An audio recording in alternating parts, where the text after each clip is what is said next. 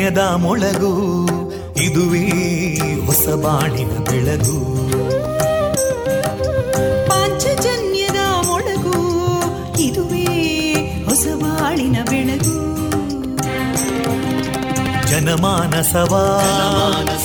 ಅರಳಿಸುವಂತ. ಅರಳಿಸುವಂತ. ಜನಮಾನಸವ ಅರಳಿಸುವಂತ. ವಿವೇಕವಾಣಿಯ ಮೊಳಗು. ಸುಖ ದುಃಖಗಳಿಗೆ ತಾಕೊರಳಾಗುವ ನಿಲಪ್ರೀತಿಯದಿ ಮೊಳಗು. ಇದುವೇ ಹೊಸ ಬಾಳಿನ ಬೆಳಗು. ಇದುವೇ ಪಾಂಚಜನ್ಯದ ಮೊಳಗು. ಇದುವೇ ಪಾಂಚಜನ್ಯದ ಮೊಳಗು. ವಿವೇಕಾನಂದ ವಿದ್ಯಾವರ್ಧಕ ಸಂಘ ಪ್ರವರ್ತಿತ ರೇಡಿಯೋ ಪಾಂಚಜನ್ಯ. ಇದು ಜೀವ ಜೀವದ ಸ್ವರ ಸಂಚಾರ. ತೊಂಬತ್ತು ಬಿಂದು ಎಂಟು ಸ್ವರ ತರಾಂಗಗಳಲ್ಲಿ ಈ ಹೊತ್ತಿನ ಪ್ರಸಾರ ಕಾರ್ಯಕ್ರಮವನ್ನು ಆರಂಭಿಸುತ್ತಿದ್ದೇವೆ. ಆತ್ಮೀಯ ಶ್ರೋತೃ ಬಾಂಧವರಿಗೆ ರೇಡಿಯೋ ಪಾಂಚಜನ್ಯ ಸಮುದಾಯ ಬಾನುಲಿ ಕೇಂದ್ರ ಬಳಗದ ಪರವಾಗಿ ನಾನು ತೇಜಸ್ವಿನಿ ಮಾಡುವ ಪ್ರೀತಿಪೂರ್ವಕ ನಮಸ್ಕಾರಗಳು. ವಂದೇ ಮಾತರಂ. ವಂದೇ ಮಾತರಂ. सुजलां सुफलां मलयज शीतलां सस्यश्यामलां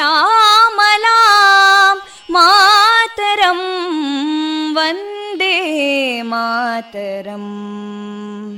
शुभ्रजोत्स्ना पुलकितयामिनीं पुल्लकुसुमिता ध्रुमदळशोभिनीं सुहासिनीं सुमधुरभाषिनीं सुखदां वरदां मातरं वन्दे मातरम् कोटि कोटि कण्ठा कलकलनिनादकराले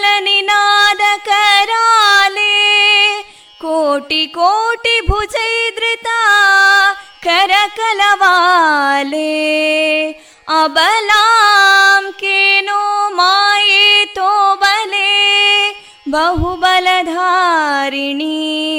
नमामि तारिणीं रिपुदलवारिणी मातरम् वन्दे मातरम् तुमि विद्या तुमि धर्मा तुमि हृदि तुमि मर्मा त्वं हि प्राणा शरीरे बाहुते तुमि मा शक्ति हृदये तुमि मा भक्ति तोमारयी प्रतिमागडी मन्दिरे मन्दिरे वन्दे मातरम् त्वं हि दुर्गा दशप्रहरणधारिणीं कमलां कमलदलविहारिणीं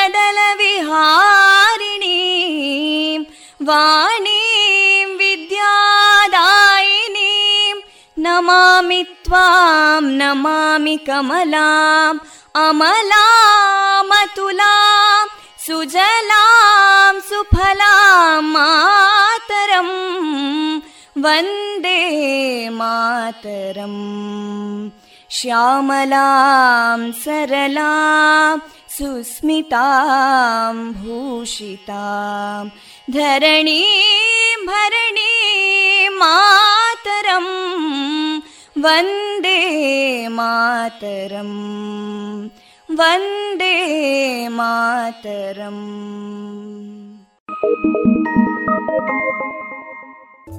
ಇಂದು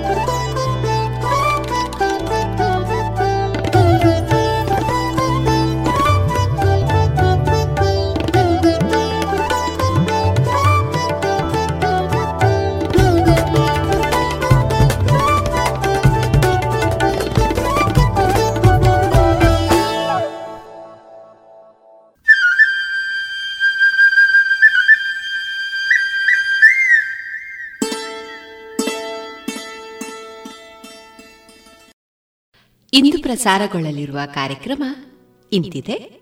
ಮೊದಲಿಗೆ ಭಕ್ತಿಗೀತೆಗಳು. ಸಾಹಿತ್ಯ ಸಮುನ್ನತಿ ಎರಡನೆಯ ಸರಣಿ ಕಾರ್ಯಕ್ರಮದಲ್ಲಿ ಡಾಕ್ಟರ್ ಸುಂದರ ಕೇನಾಜೆ ಅವರೊಂದಿಗಿನ ಮನದಾಳದ ಮಾತುಗಳ ಮುಂದುವರೆದ ಭಾಗ. ಜಾಣ ಸುದ್ದಿಯಲ್ಲಿ ಸಂಶೋಧನೆ ಸ್ವಾರಸ್ಯ. ಕೊನೆಯಲ್ಲಿ ಮಧುರಗಾನ ಪ್ರಸಾರವಾಗಲಿದೆ.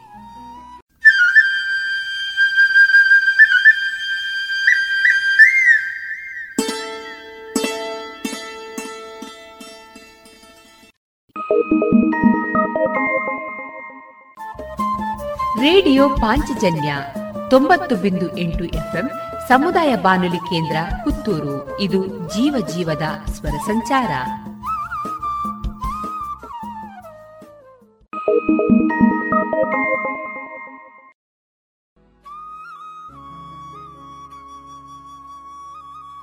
ಇದೀಗ ಮೊದಲಿಗೆ ಭಕ್ತಿಗೀತೆಗಳನ್ನ ಕೇಳೋಣ.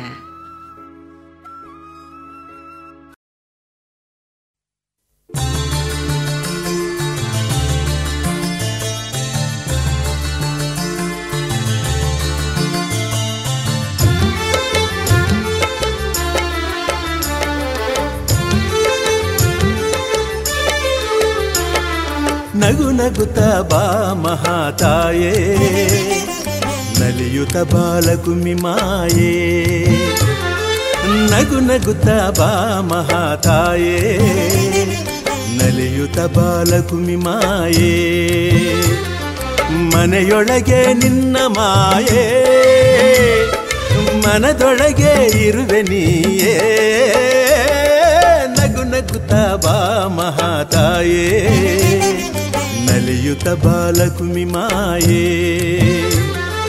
ನಗು ನಗುತ್ತ ಬಾ ಮಹಾತಾಯೇ ನಲಿಯುತ ಬಾಲಕುಮಿ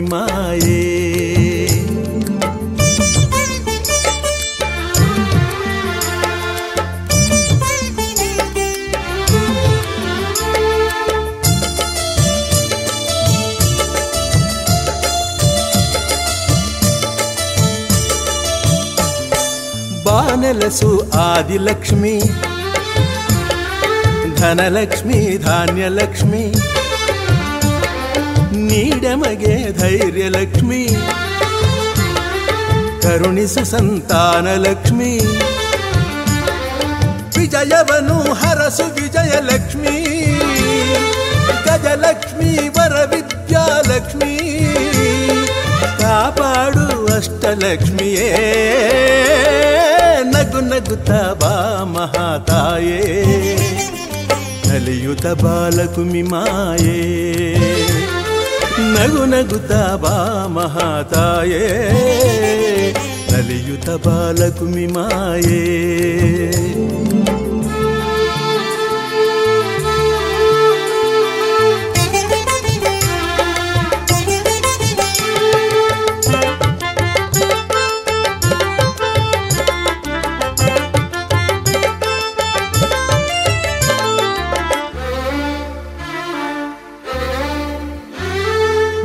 ಶರಣು ಬಂದೆ ನಿನಗೆ. ಸ್ವೀಕರಿಸು ಫಲಬಿಂದಿಗೆ. ಹೂಗಳ ರಾಶಿ ನಿನಗೆ. ಸುಮಧುರ ಮಕರಂದ ನಿನಗೆ. ಕೊನೆ ತನಕವು ಇರೋ ಕನಕವು ಶಾಂತಿ. ಅದನ್ನುಳಿಸಲು ಸುರಿ ಕರುಣೆಯ ಕಾಂತಿ. ವೈಕುಂಠದ ವೈಜಯಂತಿ. ನಗು ನಗುತ್ತ ಬಾ ಮಹಾತಾಯೇ. ಅಲಿಯುತ ಬಾಲಕುಮಿ ಮಾಯೇ. ನಗು ಬಾ ಮಹಾತಾಯೇ. ನಲಿಯುತ ಬಾಲಕುಮಿ ಮಾಯೇ. ಮನೆಯೊಳಗೆ ನಿನ್ನ ಮಾಯೇ. ಮನದೊಳಗೆ ಇರುವೆ ನೀಯೇ. ನಗು ನಗುತ್ತ ಬಾ ಮಹಾತಾಯೇ. ನಲಿಯುತ ಬಾಲಕುಮಿ ಮಾಯೇ ನಗು ನಗುತ್ತ ಬಾ ಮಹಾತಾಯೇ ನಲಿಯುತ ಬಾಲಕುಮಿ ಮಾಯೇ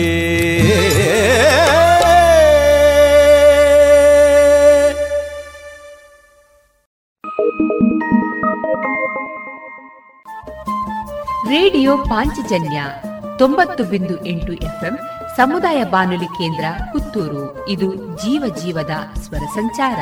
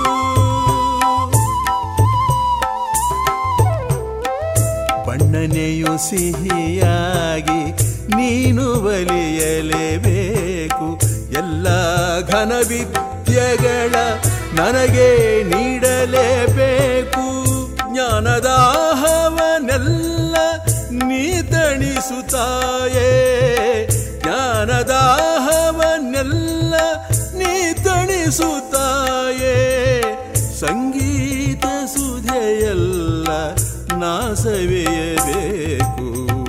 ಮಧುರ ಮಂಗಲವಾಣಿ ಕೇಳಿಸಿದೆ ಮುಂಜಾನೆ.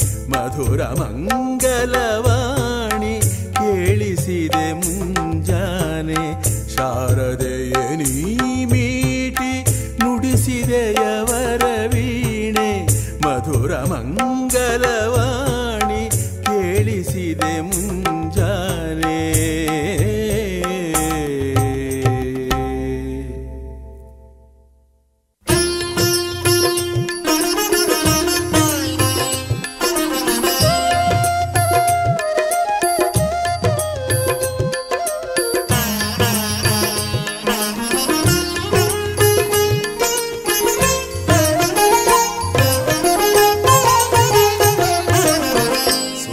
ಸಿರಿ ಸರಸ್ವತಿಯೇ. ಸ್ವರ ಸಿರಿ ಸರಸ್ವತಿಯೇ.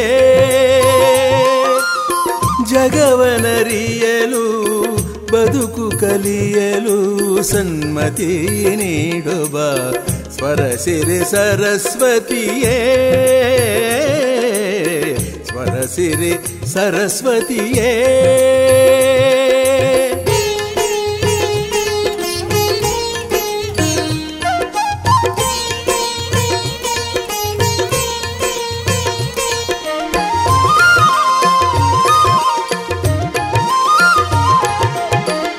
ಕುಟಿಲದ ಲೋಕದಲ್ಲಿ ಜಟಿಲವು ಸಾಧನೆಯು ಮತಿಯು ಜೊತೆಗಿರೆ ಜೀವನ ಸಾರ್ಥಕವು.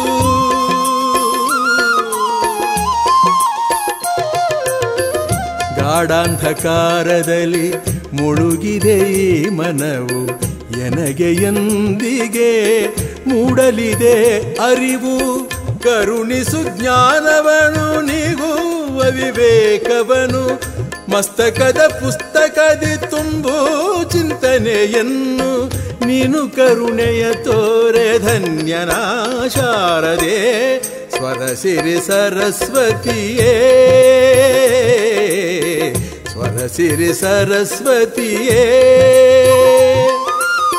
ಜಗವನರಿಯಲು, ಬದುಕು ಕಲಿಯಲು ಸನ್ಮತಿ ನೀಡುವ ಸ್ವರ ಸಿರಿ ಸರಸ್ವತಿಯೇ ಏ ಸ್ವರ ಸಿರಿ ಸರಸ್ವತಿಯೇ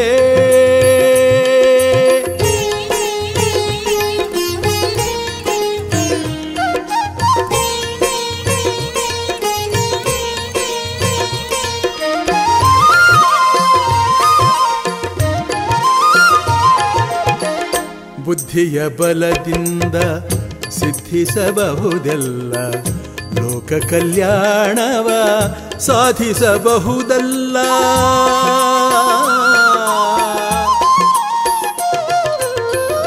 ಮುಷ್ಠಿಯ ಗಾತ್ರದ ಮಿದುಳಿನ ಒಳಗೆಲ್ಲ ತಾಯಿಯೇ ನಿನ್ನದೇ ಮಹಿಮೆಯು ಜಗವೆಲ್ಲ. ಲೋಕ ಕಂಟಕರಿಗೆ ಜಾಣ್ಮೆ ನೀಡಲೇ ಬೇಡ ಹಾನಿ ಮಾಡುವರನ್ನು ಜ್ಞಾನಿ ಮಾಡಲೇ ಬೇಡ ಸಜ್ಜನರಿಗೆ ಮಾತ್ರ ಜ್ಞಾನವ ನೀಡವ ಸ್ವರ ಸಿರಿ ಸರಸ್ವತಿಯೇ. ಸ್ವರ ಸಿರಿ ಸರಸ್ವತಿಯೇ. ಜಗವನರಿಯಲು, ಬದುಕು ಕಲಿಯಲು ಸನ್ಮತಿ ನೀಡುವ ಸ್ವರ ಸಿರಿ ಸರಸ್ವತಿಯೇ ಏ ಸ್ವರ ಸಿರಿ ಸರಸ್ವತಿಯೇ.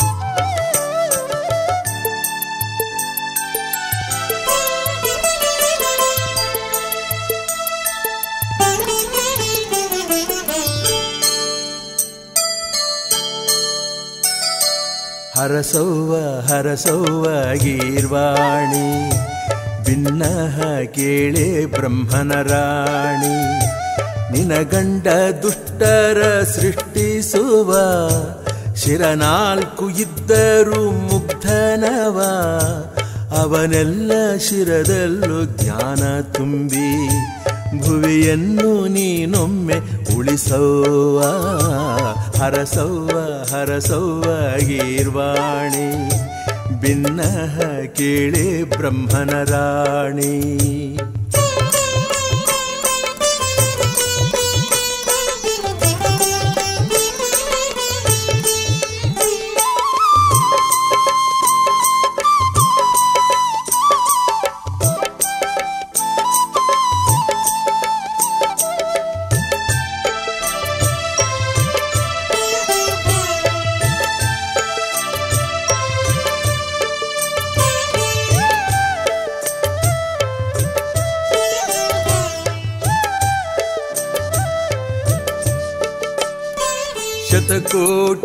ಐಶ್ವರ್ಯ ಇರಲೇನು? ಬೆರಗಾಗೋ ಸೌಂದರ್ಯ ಸ್ಥಿರವೇನು? ಬುದ್ಧಿಯೇ ಇಲ್ಲದ ನರ ಜನ್ಮ, ವ್ಯರ್ಥವು ಭೂಮಿಗೆ ಕೇಳಮ್ಮ.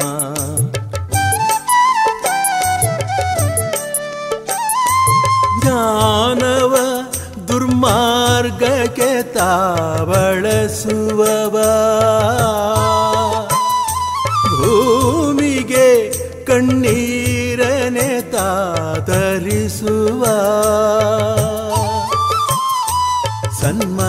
ಸನ್ಮತಿಯ ಈ ಜಗಕ್ಕೆ ನೀಡಮ್ಮ ವರದೇವಿ ಶಾರದೆಯೇ ಹರಸೌವ ಹರಸೌವ ಗೀರ್ವಾಣಿ.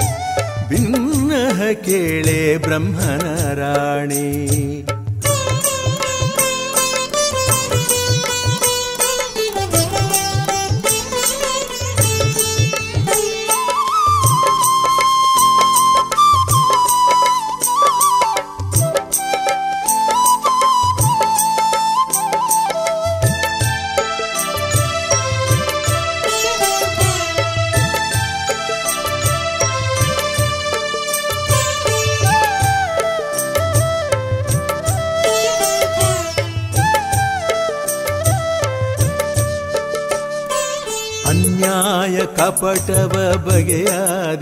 ಬಗೆಯಾದಿಹ ಗಿಡ, ಮರ, ಮೃಗ ಪಕ್ಷಿಗಳಿಗೂ ಸಹ ಮಾತಾಡೋ ಶಕ್ತಿ ನೀ ಕೊಡುತ್ತಿದ್ದರೆ ಭೂರಮೆ ಆನಂದ ಪಡುತ್ತಿದ್ದಳು.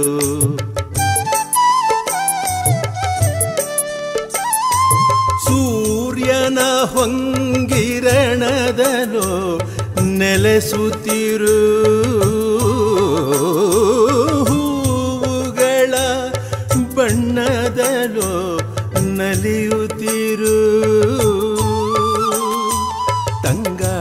ಸಂಗೀತ ಎಂಪಿನಲು ನೆಲೆಸವ್ವ ಮಕರಂದ ಗಂಧದಲು ಹರಸವ್ವ ಹರಸವ್ವ ಗೀರ್ವಾಣಿ ಭಿನ್ನಹ ಕೇಳೆ ಬ್ರಹ್ಮನ ರಾಣಿ ನಿನ ಗಂಡ ದುಷ್ಟರ ಸೃಷ್ಟಿಸುವ ಶಿರನಾಲ್ಕು ಇದ್ದರು ಮುಗ್ಧನವ, ಅವನೆಲ್ಲ ಶಿರದಲ್ಲೂ ಜ್ಞಾನ ತುಂಬಿ ಭುವಿಯನ್ನು ನೀನೊಮ್ಮೆ ಉಳಿಸೋವ, ಹರಸೌವ ಹರಸೌವ ಗೀರ್ವಾಣಿ. ತಿನ್ನಹ ಕೇಳೆ ಬ್ರಹ್ಮನ ರಾಣಿ.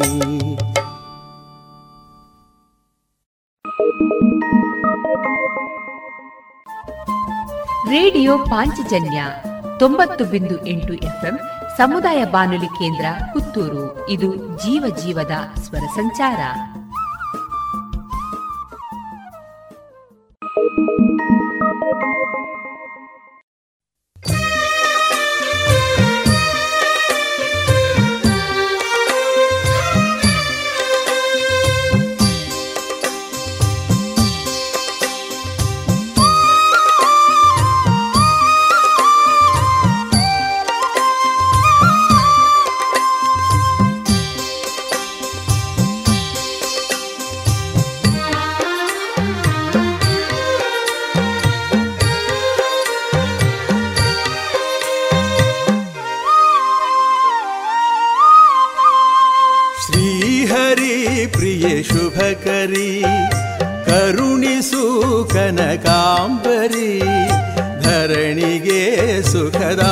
ಸಿರಿ ಹರುಷದ ಮಳೆಯ ಸುರಿ.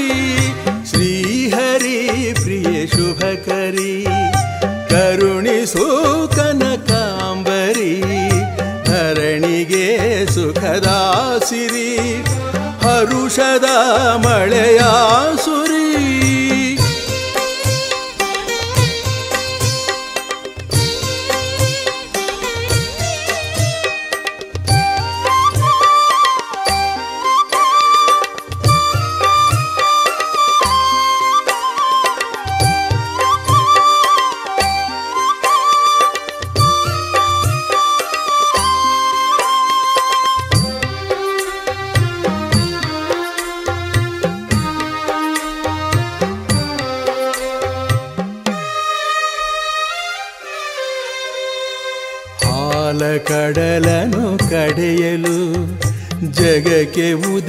ಉದಯಿಸಿ ಬಂದೆನಿ ಹರಿಯು ನಿನ್ನನು ವರಿಸಲು ಆದೆನಿ ನಾರಾಯಣಿ ಹೇ ಮನೋರಮೆ ಇಂದಿರೇ ಪರಮ ಸುಂದರಿ ಚಂದಿರೇ ನೀನು ಇರುವವ ಸುಂದರೇ ಧಾನ್ಯ ಫಲ ನಿಧಿಗಾಸರೆ ಶ್ರೀಹರಿ ಪ್ರಿಯ ಶುಭಕರಿ ಕರುಣಿಸು ಕನಕಾಂಬರಿ ಧರಣಿಗೆ ಸುಖದಾಸಿರಿ ಹರುಷದ ಮಳೆಯ ಸುರಿ.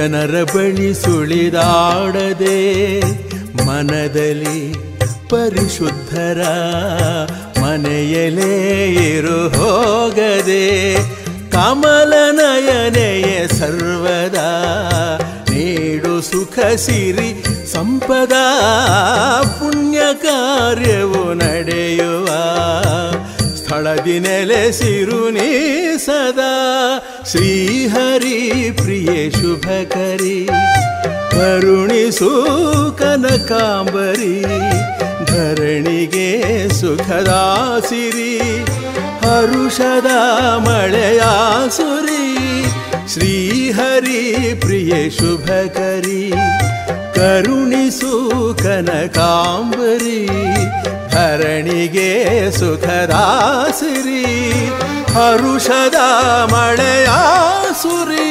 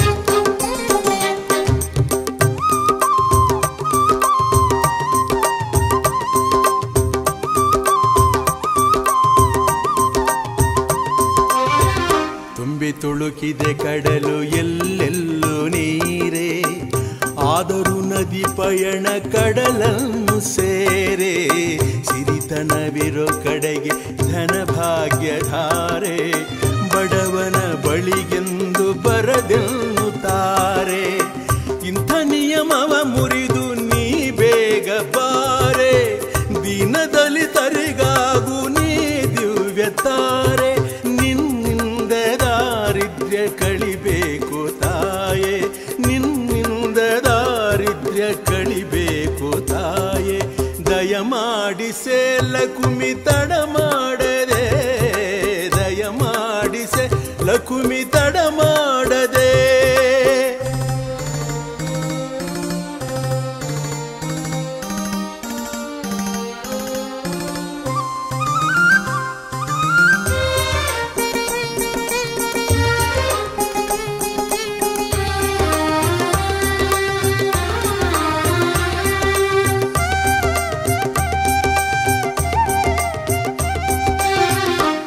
ಕತ್ತಲನು ಕರಗಿಸಲು ಬೆಳಕಾಗೋ ಹಾಗೆ, ಶುಕ್ಲ ಪಕ್ಷದಿ ಚಂದ್ರ ಮೈದುಂಬ ಹಾಗೆ, ಬಿಸಿಲಲು ಒಮ್ಮೊಮ್ಮೆ ತಂಗಾಳೆ ಹಾಗೆ ಕೊಲಗಿಸು ಈ ಜನರ ಬರಿಗೈಯ ಬೇಗೆ. ದುರ್ಜನರ ಬಳಿ ನೀನು ಇರಬೇಡ ಜೋಕೆ. ಆ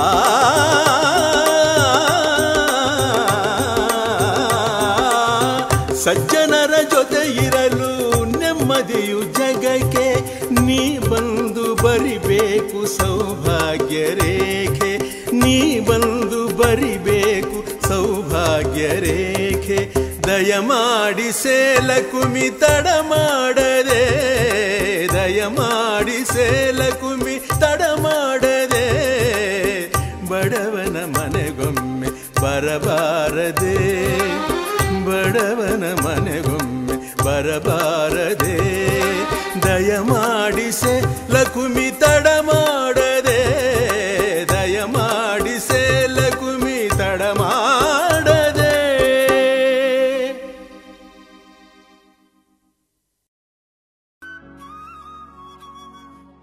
ಇದುವರೆಗೆ ಭಕ್ತಿ ಗೀತೆಗಳನ್ನ ಕೇಳಿದಿರಿ.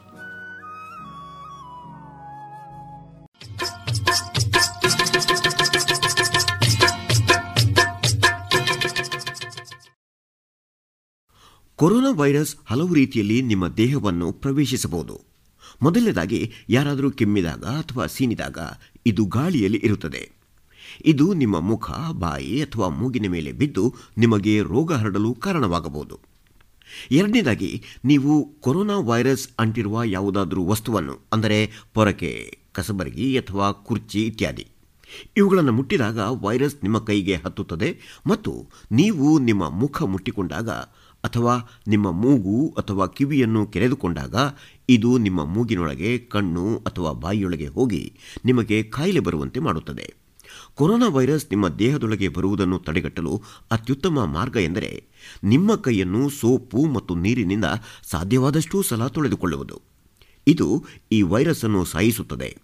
ಕೊರೋನಾ ವೈರಸ್ ಪೀಡೆಯನ್ನು ತಪ್ಪಿಸಲು ಮತ್ತೊಂದು ಮಾರ್ಗ ಎಂದರೆ ಮಾಸ್ಕ್ ಧರಿಸುವುದು.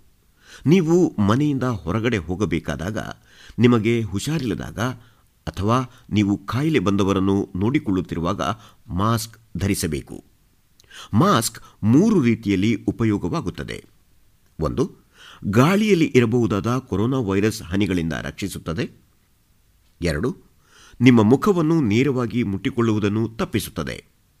ಮೂರು, ನಿಮಗೆ ಕೆಮ್ಮು ಅಥವಾ ಸೀನು ಬಂದಾಗ ಅಕ್ಕಪಕ್ಕ ಇರುವವರನ್ನು ರಕ್ಷಿಸುತ್ತದೆ. ನಿಮಗೆ ಕಾಯಿಲೆ ಇದ್ದರೆ ಅಥವಾ ರೋಗಿಯನ್ನು ನೋಡಿಕೊಳ್ಳುತ್ತಿದ್ದರೆ ನೀವು ಔಷಧ ಅಂಗಡಿಯಿಂದ ಮಾಸ್ಕನ್ನು ಖರೀದಿಸಬೇಕು. ಮಾಸ್ಕನ್ನು ಹೇಗೆ ಬಳಸುವುದು? ಸ್ವಚ್ಛಗೊಳಿಸುವುದು ಅಥವಾ ಹೊರಹಾಕುವುದು ಎಂದು ಔಷಧ ಅಂಗಡಿಯವರನ್ನು ಕೇಳಿ. ಬೇರೆಯವರೆಲ್ಲರೂ ಮನೆಯಲ್ಲಿ ಲಭ್ಯವಿರುವ ವಸ್ತುಗಳಿಂದ ನೀವೇ ಮಾಸ್ಕ್ ಮಾಡಬಹುದು. ಬೇಗನೆ ಮತ್ತು ಅತ್ಯಂತ ಸುಲಭ ಎಂದರೆ ಸ್ಕಾರ್ಫ್ ಅಥವಾ ಬಟ್ಟೆಯನ್ನು ನಿಮ್ಮ ಮುಖ ಮತ್ತು ತಲೆಯ ಸುತ್ತ ಕಟ್ಟಿಕೊಳ್ಳುವುದು. ನಿಮ್ಮ ಮೂಗು ಮತ್ತು ಬಾಯಿ ಮುಚ್ಚುವಂತೆ ಕಟ್ಟಿಕೊಳ್ಳುವುದನ್ನು ಖಾತರಿಪಡಿಸಿಕೊಳ್ಳಬೇಕು. ಕರವಸ್ತ್ರ ಮತ್ತು ರಬ್ಬರ್ ಬ್ಯಾಂಡ್ ಉಪಯೋಗಿಸಿ ಮಾಸ್ಕ್ ಮಾಡುವುದು ಹೇಗೆ ಎಂದು ಯೂಟ್ಯೂಬ್ನಲ್ಲಿ ನೋಡಿ ನೀವೇ ಮಾಡಬಹುದು.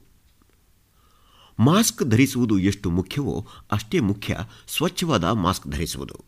ನಿಮ್ಮ ಮನೆಯಲ್ಲಿ ಮಾಡಿದ ಮಾಸ್ಕನ್ನು ದಿನವೂ ಸೋಪು ಮತ್ತು ನೀರಿನಿಂದ ತೊಳೆಯಬೇಕು ಮತ್ತು ಇದನ್ನು ಪ್ರತ್ಯೇಕವಾಗಿ ಒಗೆದರೆ ಇನ್ನೂ ಒಳ್ಳೆಯದು.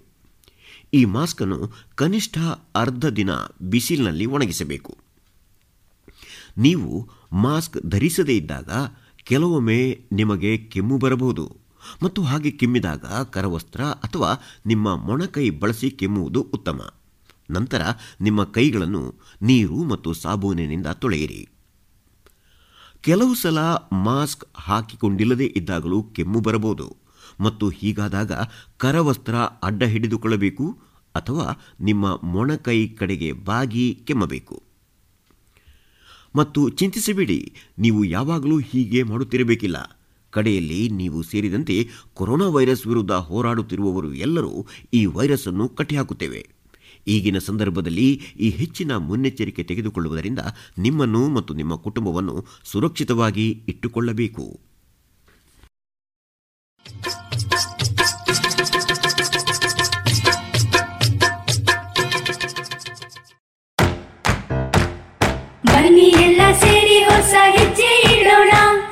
ಬನ್ನಿ ಹೊಸ ನಿರ್ಣಯ ಮಾಡಿ ಬಿಡೋಣ. ಮಾಸ್ಕ್ ಹಾಕದಿದ್ರೆ ದೂರೋಣ. ಹೇ, ಕರೋನಾವನ್ನು ತಡೆಯೋಣ. ನಾವೆಲ್ಲರೂ ಮಾಡುವ ಸಂಕಲ್ಪ. ನಾವೇ ಭರವಸೆ ನೀಡೋಣ. ಮಾಸ್ಕ್ ಹಾಕದಿದ್ರೆ ದೂರೋಣ. ಹೇ, ಕರೋನಾವನ್ನು ತಡೆಯೋಣ. ಭಾರತ ಸರ್ಕಾರದ ಮೂಲಕ ಸಾರ್ವಜನಿಕ ಹಿತಾಸಕ್ತಿ ಮೇರೆಗೆ ಪ್ರಕಟಿಸಲಾಗಿದೆ. ರೇಡಿಯೋ ಪಾಂಚಜನ್ಯ ತೊಂಬತ್ತು ಬಿಂದು ಎಂಟು ಎಫ್ಎಂ ಸಮುದಾಯ ಬಾನುಲಿ ಕೇಂದ್ರ ಪುತ್ತೂರು. ಇದು ಜೀವ ಜೀವದ ಸ್ವರ ಸಂಚಾರ.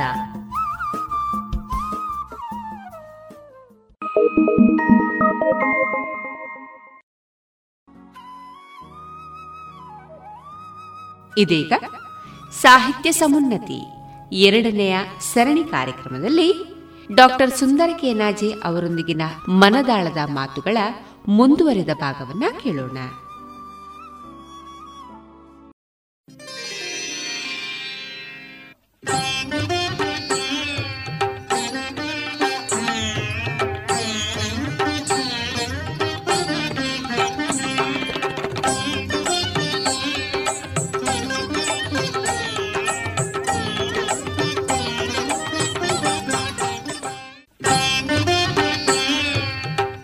ಸಾಹಿತಿಗಳೊಂದಿಗಿನ ಮಾತುಕತೆಯ ಸರಣಿ ಸಾಹಿತ್ಯ ಸಮುನ್ನತಿಗೆ ಆತ್ಮೀಯ ಸ್ವಾಗತ. ಸಾಹಿತಿಗಳು ತಮ್ಮ ಬದುಕು, ಬರಹ ಮತ್ತು ಸಾಮುದಾಯಿಕ ಜವಾಬ್ದಾರಿಗಳನ್ನು ಶ್ರೋತೃಗಳೊಂದಿಗೆ ಹಂಚಿಕೊಳ್ಳುವ ಕಾರ್ಯಕ್ರಮವೇ ಸಾಹಿತ್ಯ ಸಮುನ್ನತಿ. ಈ ಸರಣಿಯಲ್ಲಿ ಮಾತನಾಡುತ್ತಿರುವವರು ವೃತ್ತಿಯಲ್ಲಿ ಅಧ್ಯಾಪಕರು, ಪ್ರವೃತ್ತಿಯಲ್ಲಿ ಕಲಾವಿದರು, ಲೇಖಕರು, ಸಂಶೋಧಕರು, ಸಂಘಟಕರು ಆದಂತಹ ಡಾಕ್ಟರ್ ಸುಂದರ್ ಕೇನಾಜೆ ಇವರು.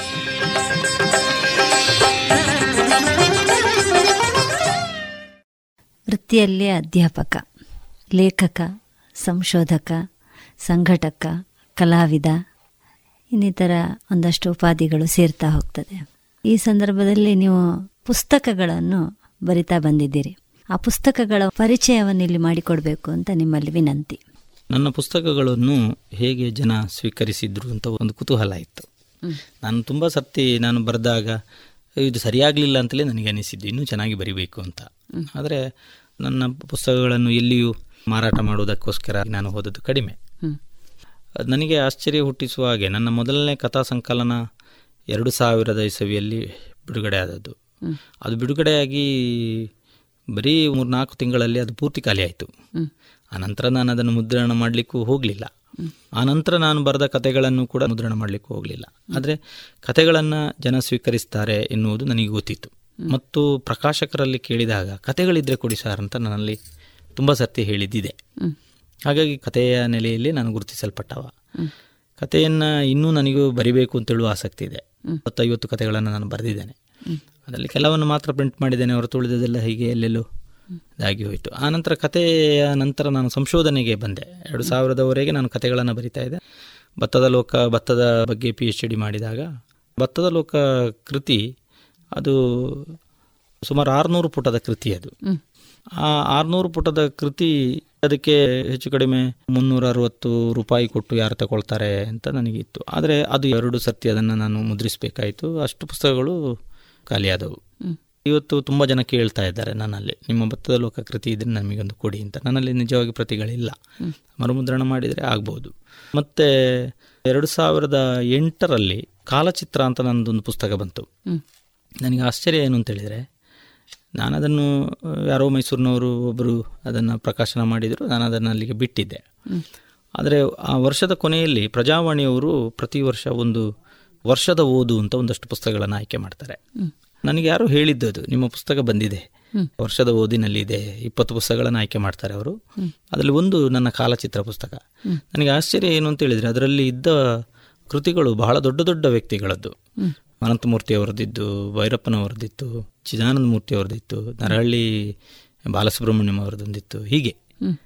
ಈ ಥರದ ಅವರ ಮಧ್ಯೆ ಒಂದು ಕಾಲಚಿತ್ರ ನನ್ನ ಕೃತಿ ಬಂದದ್ದು ನನಗೆ ಭಾಳ ಖುಷಿ ಕೊಟ್ಟಿದ್ದು ಅದು ಅದು ಮುಗಿದು ಈಗ ಎರಡನೇ ಎಡಿಷನ್ ಬರ್ತಾ ಇದೆ. ಅದು ಈಗ ಅವರು ಪ್ರಕಾಶಕರು ಹೇಳಿದರು ನಾವು ಮತ್ತೆ ಅದನ್ನು ಪ್ರಿಂಟ್ ಮಾಡ್ತೇವೆ ಅಂತ. ಆನಂತರ ನಾನು ಮುಖ್ಯವಾಗಿ ನೆಲದ ನೆಲೆ ಅಂತೇಳುವ ಒಂದು ಕೃತಿ. ಅದು ಸ್ವಲ್ಪ ನನ್ನಲ್ಲಿ ಇನ್ನೂ ಕೂಡ ಉಂಟು ಬಾಕಿಯಾಗಿ. ನಾನಂದರೆ ಅದನ್ನು ಕೊಡಲಿಲ್ಲ. ಈ ಪ್ರಾದೇಶಿಕ ಅಧ್ಯಯನಕ್ಕೆ ಸಂಬಂಧಪಟ್ಟ ಹಾಗೆ ನಾನು ಸುಮಾರು ಹದಿನೈದು ವರ್ಷಗಳ ಹಿಂದೆ ಬೇರೆ ಬೇರೆ ವಿಭಾಗಕ್ಕೆ ಹೋಗಿ ಅಲ್ಲಿ ಪ್ರದೇಶಕ್ಕೆ ಸಂಬಂಧಪಟ್ಟ ಹಾಗೆ ಅಧ್ಯಯನ ನಡೆಸಿದ ಕೃತಿ ಅದು. ಬಹಳ ಮುಖ್ಯವಾಗಿ ಪುತ್ತೂರು ಸುಳ್ಯ ಈ ಭಾಗದಲ್ಲಿ ಆರಾಧನೆ ಮಾಡುವ ಉಳ್ಳಾಕ್ಲು ದೈವ ಅಥವಾ ಕೆಲವು ಸಂಶೋಧನೆಗೆ ಸಂಬಂಧಪಟ್ಟ ವಿಷಯಗಳು ಮಡಪ್ಪಾಡಿಯಲ್ಲಿ ನಡೆಯುವ ಉಳ್ಳಾಕ್ಳು ಮತ್ತು ನಾಗಾರಾಧನೆ ಬಗ್ಗೆ ಕುಣಿತಗಳ ಬಗ್ಗೆ ಈ ಥರದ ಜಾನಪದ ಅಧ್ಯಯನಕ್ಕೆ ಸಂಬಂಧಪಟ್ಟದ್ದು. ಬರೆದಂತಹ ಕೃತಿ ಅದು. ಪ್ರಾದೇಶಿಕವಾಗಿ ಇವತ್ತು ನಮ್ಮ ಭಾಗದಲ್ಲಿ ಅಧ್ಯಯನ ಮಾಡುವವರು ಇದನ್ನು ಗಮನಿಸಬೇಕಾದ ಅಗತ್ಯ ಇದೆ ಅಂತ ನನಗೆ ಅನ್ನಿಸೋದು ನೆಲದ ನೆಲೆಯನ್ನು. ಮತ್ತು ಅದಲ್ಲದೆ ಬೇರೆ ಕೆಲವು ಕೊರಪ್ಪಳು ಅವರ ಕಥೆಗಳನ್ನು ಸಂಗ್ರಹ ಮಾಡಿದ್ದೇನೆ. ನೀವಾಗ ಹೇಳಿದ ಹಾಗೆ ಭಾವದೊಳಗಿನ ಬಿಂಬ. ನನಗೆ ಇನ್ನೊಂದು ತುಳು ಜಾನಪದ ಸಾಹಿತ್ಯ ಶಿಕ್ಷಣ ಅಂತ ನನಗೆ ಒಂದು ಕುತೂಹಲ ಇದ್ದದ್ದು. ಜನಪದರು ಹೇಗೆ ಕಲಿಸ್ತಾ ಇದ್ರು ಅಂತ. ಅಂದರೆ ಜನಪದರು ಈಗ ಒಂದು ಪಾಡ್ದನವನ್ನು ಒಂದು ಕಥೆಯನ್ನು ಒಂದು ಗಾದೆಯನ್ನು ಅದನ್ನು ಹೇಗೆ ಕಲಿಸ್ತಾ ಅದರ ಬಗ್ಗೆ ಬೇರೆ ಬೇರೆ ತುಂಬ ಜಾಗತಿಕ ಮಟ್ಟದಲ್ಲಿ ಅಧ್ಯಯನಗಳು ನಡೆದಿದೆ. ನನಗೆ ಅನಿಸಿದ್ದು ತುಳು ಜಾನಪದ ಸಾಹಿತ್ಯವನ್ನು ಹೇಗೆ ಅವರು ಅದನ್ನು ವರ್ಗಾಯಿಸ್ತಾ ಇದ್ರು ಕಲಿಸ್ತಾ ಇದ್ರು ಅದಕ್ಕೂ ಶಿಕ್ಷಣಕ್ಕೂ ಇರುವ ಸಂಬಂಧ ಏನು ನಮ್ಮ ಈಗಿನ ಔಪಚಾರಿಕ ಶಿಕ್ಷಣಕ್ಕಿರುವ ಸಂಬಂಧ ಏನು ಅದು ಆ ಮೆಥಡ್ಗಳು ಹೇಗೆ ಅದು ಜಾನಪದದಿಂದಲೇ ಆ ಮೆಥಡ್ಗಳನ್ನು ಶಿಷ್ಟ ಅಥವಾ ಔಪಚಾರಿಕ ಶಿಕ್ಷಣಕ್ಕೆ ತಗೊಂಡಿರುವ ಸಾಧ್ಯತೆಗಳು ಇದೆ. ಅಂದರೆ ಔಪಚಾರಿಕ ಶಿಕ್ಷಣದಿಂದ ಜಾನಪದಕ್ಕೆ ತಗೊಂಡದಲ್ಲ. ಜಾನಪದದಿಂದ ಔಪಚಾರಿಕ ಶಿಕ್ಷಣಕ್ಕೆ ತಗೊಂಡಿದ್ದಾರೆ. ಆ ವಿಧಾನವನ್ನು ನಾನು ಸ್ವಲ್ಪ ಕಂಪೇರ್ ಮಾಡಿ ಅದನ್ನು ತೌಲನಿಕವಾಗಿ ನೋಡಿದ ಒಂದು ಕೃತಿ ನನ್ನದು ಅದು ತುಳು ಅಕಾಡೆಮಿಯವರು ಅದನ್ನು ಮಾಡಿದ್ದಾರೆ. ಮತ್ತು ಕೊರಪುಳು ಪಂಡಿನ ಕಥೆಗಳು ಅಂತೇಳುವ ಒಂದು ಕೃತಿಯನ್ನು ಕೂಡ ತುಳು ಅಕಾಡೆಮಿಯವರು ಅದನ್ನು ಮುದ್ರಣ ಮಾಡಿದ್ದಾರೆ. ಅದಲ್ಲದೆ ಅನ್ನದ ಬಟ್ಟಲು ಈ ಥರದ ಒಂದೆರಡು ಮೂರು ಕೃತಿಗಳನ್ನೆಲ್ಲ ನಾನು ಭತ್ತದ ಬೇಸಾಯಕ್ಕೆ ಸಂಬಂಧಪಟ್ಟದನ್ನು ಬರೆದಿದ್ದೇನೆ. ಎರಡು ವರ್ಷದ ಹಿಂದೆ ಪ್ರಭಾಕರ್ ಜೋಶಿ ಅವರ ಬಗ್ಗೆ ಜೋಶಿ ಆಳ ಮನದಾಳ ಅಂತ ಒಂದು ಸಣ್ಣ ಪುಸ್ತಕ ಹೆಚ್ಚು ಕಡಿಮೆ ನೂರು ಪುಟದ ಒಳಗಿನ ಒಂದು ಪುಸ್ತಕವನ್ನು ತಂದಿದ್ದೆ. ಅದಕ್ಕೆ ಬಹಳ ಒಳ್ಳೆಯ ಪ್ರತಿಕ್ರಿಯೆಗಳು ಬಂತು. ಅಂದರೆ ಜೋಶಿಯವರನ್ನು ಈ ಸಾರ್ವಜನಿಕವಾಗಿ ಗುರುತಿಸಿದ್ದು ಅವರು ಗುರುತಿಸಿದ್ದು ಇದೆ ಆದರೆ ಅವರನ್ನು ಗುರುತಿಸಿದ್ದು ಕಡಿಮೆ ಅಂತ. ಸಾರ್ವಜನಿಕವಾಗಿ ಅವರಿಗೆ ಸಂದ ಗೌರವಗಳು ಅವರಿಗೆ ಸನ್ಮಾನಗಳು ಇತ್ಯಾದಿಗಳು ತುಂಬ ಕಡಿಮೆ ಅದು. ಅಂತಹ ಒಬ್ಬ ಮೇರು ಕಲಾವಿದನನ್ನು ಆ ನೆಲೆಯಲ್ಲಿ ನಾವು ಅವರಿಗೆ ಎಪ್ಪತ್ತು ವರ್ಷ ಆದಾಗ ಒಂದು ಪುಸ್ತಕವನ್ನು ನಾನು ತಂದಾಗ ಒಳ್ಳೆ ಪ್ರತಿಕ್ರಿಯೆಗಳು ಬಂತು ಮತ್ತು ಅವರನ್ನು ಬಹಳಷ್ಟು ಕಡೆ ದೊಡ್ಡ ಮಟ್ಟಿನಲ್ಲಿ ಮೈಸೂರಿನಲ್ಲಿ ಮಂಗಳೂರಿನಲ್ಲಿ ಎಲ್ಲ ಗೌರವಿಸುವ ಕೆಲಸಗಳು ಇತ್ಯಾದಿಗಳೆಲ್ಲ ಆಯಿತು. ಅವರ ಲೇಖನ ಬಂದ ನಂತರ. ನನಗೆ ಅದು ಭಾಳ ಖುಷಿ ಕೊಟ್ಟ ವಿಷಯ ಮತ್ತು ಆ ಪುಸ್ತಕಕ್ಕೆ ಒಳ್ಳೆ ಬೇಡಿಕೆ ಆಯಿತು. ಅದು ಒಂದು ಮುದ್ರಣ ಕಂಡು ಈಗ ಎರಡನೇ ಮುದ್ರಣ ಅದು ಕೂಡ ಕಾಣ್ತಾ ಇದೆ. ಈಗ ಒಂದು ಎರಡು ವರ್ಷಗಳಿಂದ ನಾನು ಬರೆಯುವ ಇದನ್ನು ಹೋಗಬೇಕಷ್ಟೇ ಅಂತೂ ಒಂದು ಒಂದು ಮೂರ್ನಾಲ್ಕು ವಿಷಯಗಳು ಇದೆ ನನ್ನಲ್ಲಿ. ನಾಲ್ಕು ಪುಸ್ತಕ ತರುವಷ್ಟು ಬೇರೆ ಬೇರೆ ಸಬ್ಜೆಕ್ಟ್ಗಳು ನಾನು ರೆಡಿ ಮಾಡಿ ಇಟ್ಟಿದ್ದೇನೆ ಅದು ಬಾಲವನದಲ್ಲಿ ಬಂದು ಕೆಲಸ ಮಾಡುವ ಸಂದರ್ಭದಲ್ಲಿ ನನಗೆ ಅದು ಆಗಲಿಲ್ಲ. ನಾನು ಪೂರ್ತಿ ಅಲ್ಲಿಗೆ ಇನ್ವಾಲ್ ಆದ ಕಾರಣ. ಹೀಗೆ ಒಂದಷ್ಟು ಕೃತಿಗಳು ತುಂಬ ಕೃತಿಗಳನ್ನು ಸಂಪಾದನೆ ಮಾಡಿದ್ದೇನೆ. ಮತ್ತು ಬಹಳಷ್ಟು ಸ್ಮರಣ ಸಂಚಿಕೆಗಳಲ್ಲಿ ನಾನು ಡಿಗ್ರಿಯಲ್ಲಿರುವಾಗಲೇ ಸ್ಮರಣ ಸಂಚಿಕೆಯ ಸಂಪಾದಕನ ಕೆಲಸಗಳನ್ನು ಮಾಡ್ತಾಯಿದ್ದೆ ಸುದ್ದಿಯವರು ನನಗೆ ತುಂಬ ಅವಕಾಶ ಕೊಟ್ಟಿದ್ದಾರೆ. ನಾನು ನೆನಪಿಸಬೇಕು. ಬೇರೆ ಬೇರೆ ಸ್ಮರಣ ಸಂಚಿಕೆಗಳನ್ನು ತಂದಿದ್ದೇನೆ.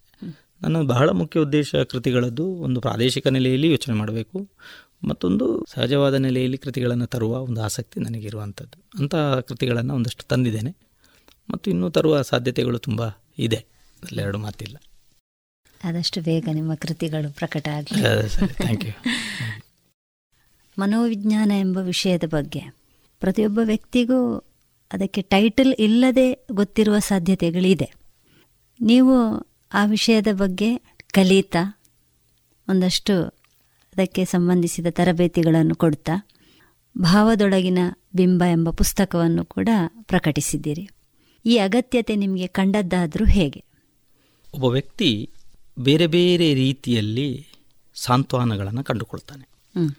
ಅದು ಸಾಂಪ್ರದಾಯಿಕ ರೀತಿಯಲ್ಲಿ ಆಗಿರ್ಬೋದು ವೈಜ್ಞಾನಿಕ ರೀತಿಯಲ್ಲಿ ಆಗಿರ್ಬೋದು ಅಥವಾ ಬೇರೆ ಯಾವುದೋ ಒಂದು ವಿಧಾನದಲ್ಲಿ ಸಾಂತ್ವನಗಳನ್ನು ತನ್ನಷ್ಟಕ್ಕೆ ತಾನು ಕಂಡುಕೊಳ್ತಾನೆ.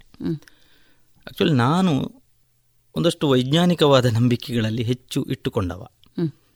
ನಾನು ಗಂಗಾಧರ್ ಬಳ್ಳಾರಿಯವರನ್ನು ಅದಕ್ಕಿಂತ ಮೊದಲು ಅವರ ಪರಿಚಯ ಇತ್ತು ನನ್ನಲ್ಲಿ. ನಾವು ಜೊತೆಯಾಗಿ ಸುದ್ದಿಯಲ್ಲಿರುವಾಗ ಅನೇಕ ಸಂದರ್ಭದಲ್ಲಿ ಮಾತನಾಡಿದ್ದೆವು ಒಟ್ಟಿಗಿದ್ದೆವು. ಆದರೆ ನನಗೆ ಒಂದು ಕೌನ್ಸಿಲಿಂಗ್ ತಗೊಳ್ಬೇಕಾಯಿತು ಅವರಲ್ಲಿ. ಅವರು ಸೈಕಲಾಜಿಕಲ್ ಆದಂತಹ ಥೆರಪಿ ಮಾಡ್ತಾ ಇದ್ದವರು. ಹಾಗಾಗಿ ನಾನು ಅವರನ್ನು ಭೇಟಿಯಾದೆ. ಆ ನಂತರ ನನಗೆ ಅದರ ಬಗ್ಗೆ ಕುತೂಹಲ ಉಂಟಾಯಿತು. ಆ ಕುತೂಹಲಕ್ಕಾದ ಕಾರಣಕ್ಕಾಗಿ ನಾನು ಸುಮಾರು ಏಳು ವರ್ಷಗಳವರೆಗೆ ಅದರ ಹಿಂದೆ ಹೋಗಿದ್ದೇನೆ. ನಾನೇ ಅನೇಕ ಕಾರ್ಯಕ್ರಮಗಳನ್ನು ಸಂಘಟಿಸಿದ್ದೇನೆ. ರಾಜ್ಯದ ಬೇರೆ ಬೇರೆ ಕಡೆಗಳಲ್ಲಿ ನಡೆದಾಗೆಲ್ಲ ನಾನು ಅದರಲ್ಲಿ ಭಾಗವಹಿಸಿದ್ದೇನೆ. ಒಂದಷ್ಟು ಓದಿದ್ದೇನೆ ಒಂದಷ್ಟು ಪುಸ್ತಕಗಳನ್ನು ಸಂಗ್ರಹಿಸಿದ್ದೇನೆ. ಹೀಗೆ ಅದರ ಹಿಂದೆ ಸುಮಾರು ಒಂದು ಐದಾರು ಏಳು ವರ್ಷಗಳವರೆಗೆ ಕೆಲಸ ಮಾಡ್ತಾ ಮಾಡ್ತಾ ಮಾಡ್ತಾ ಹೋದೆ.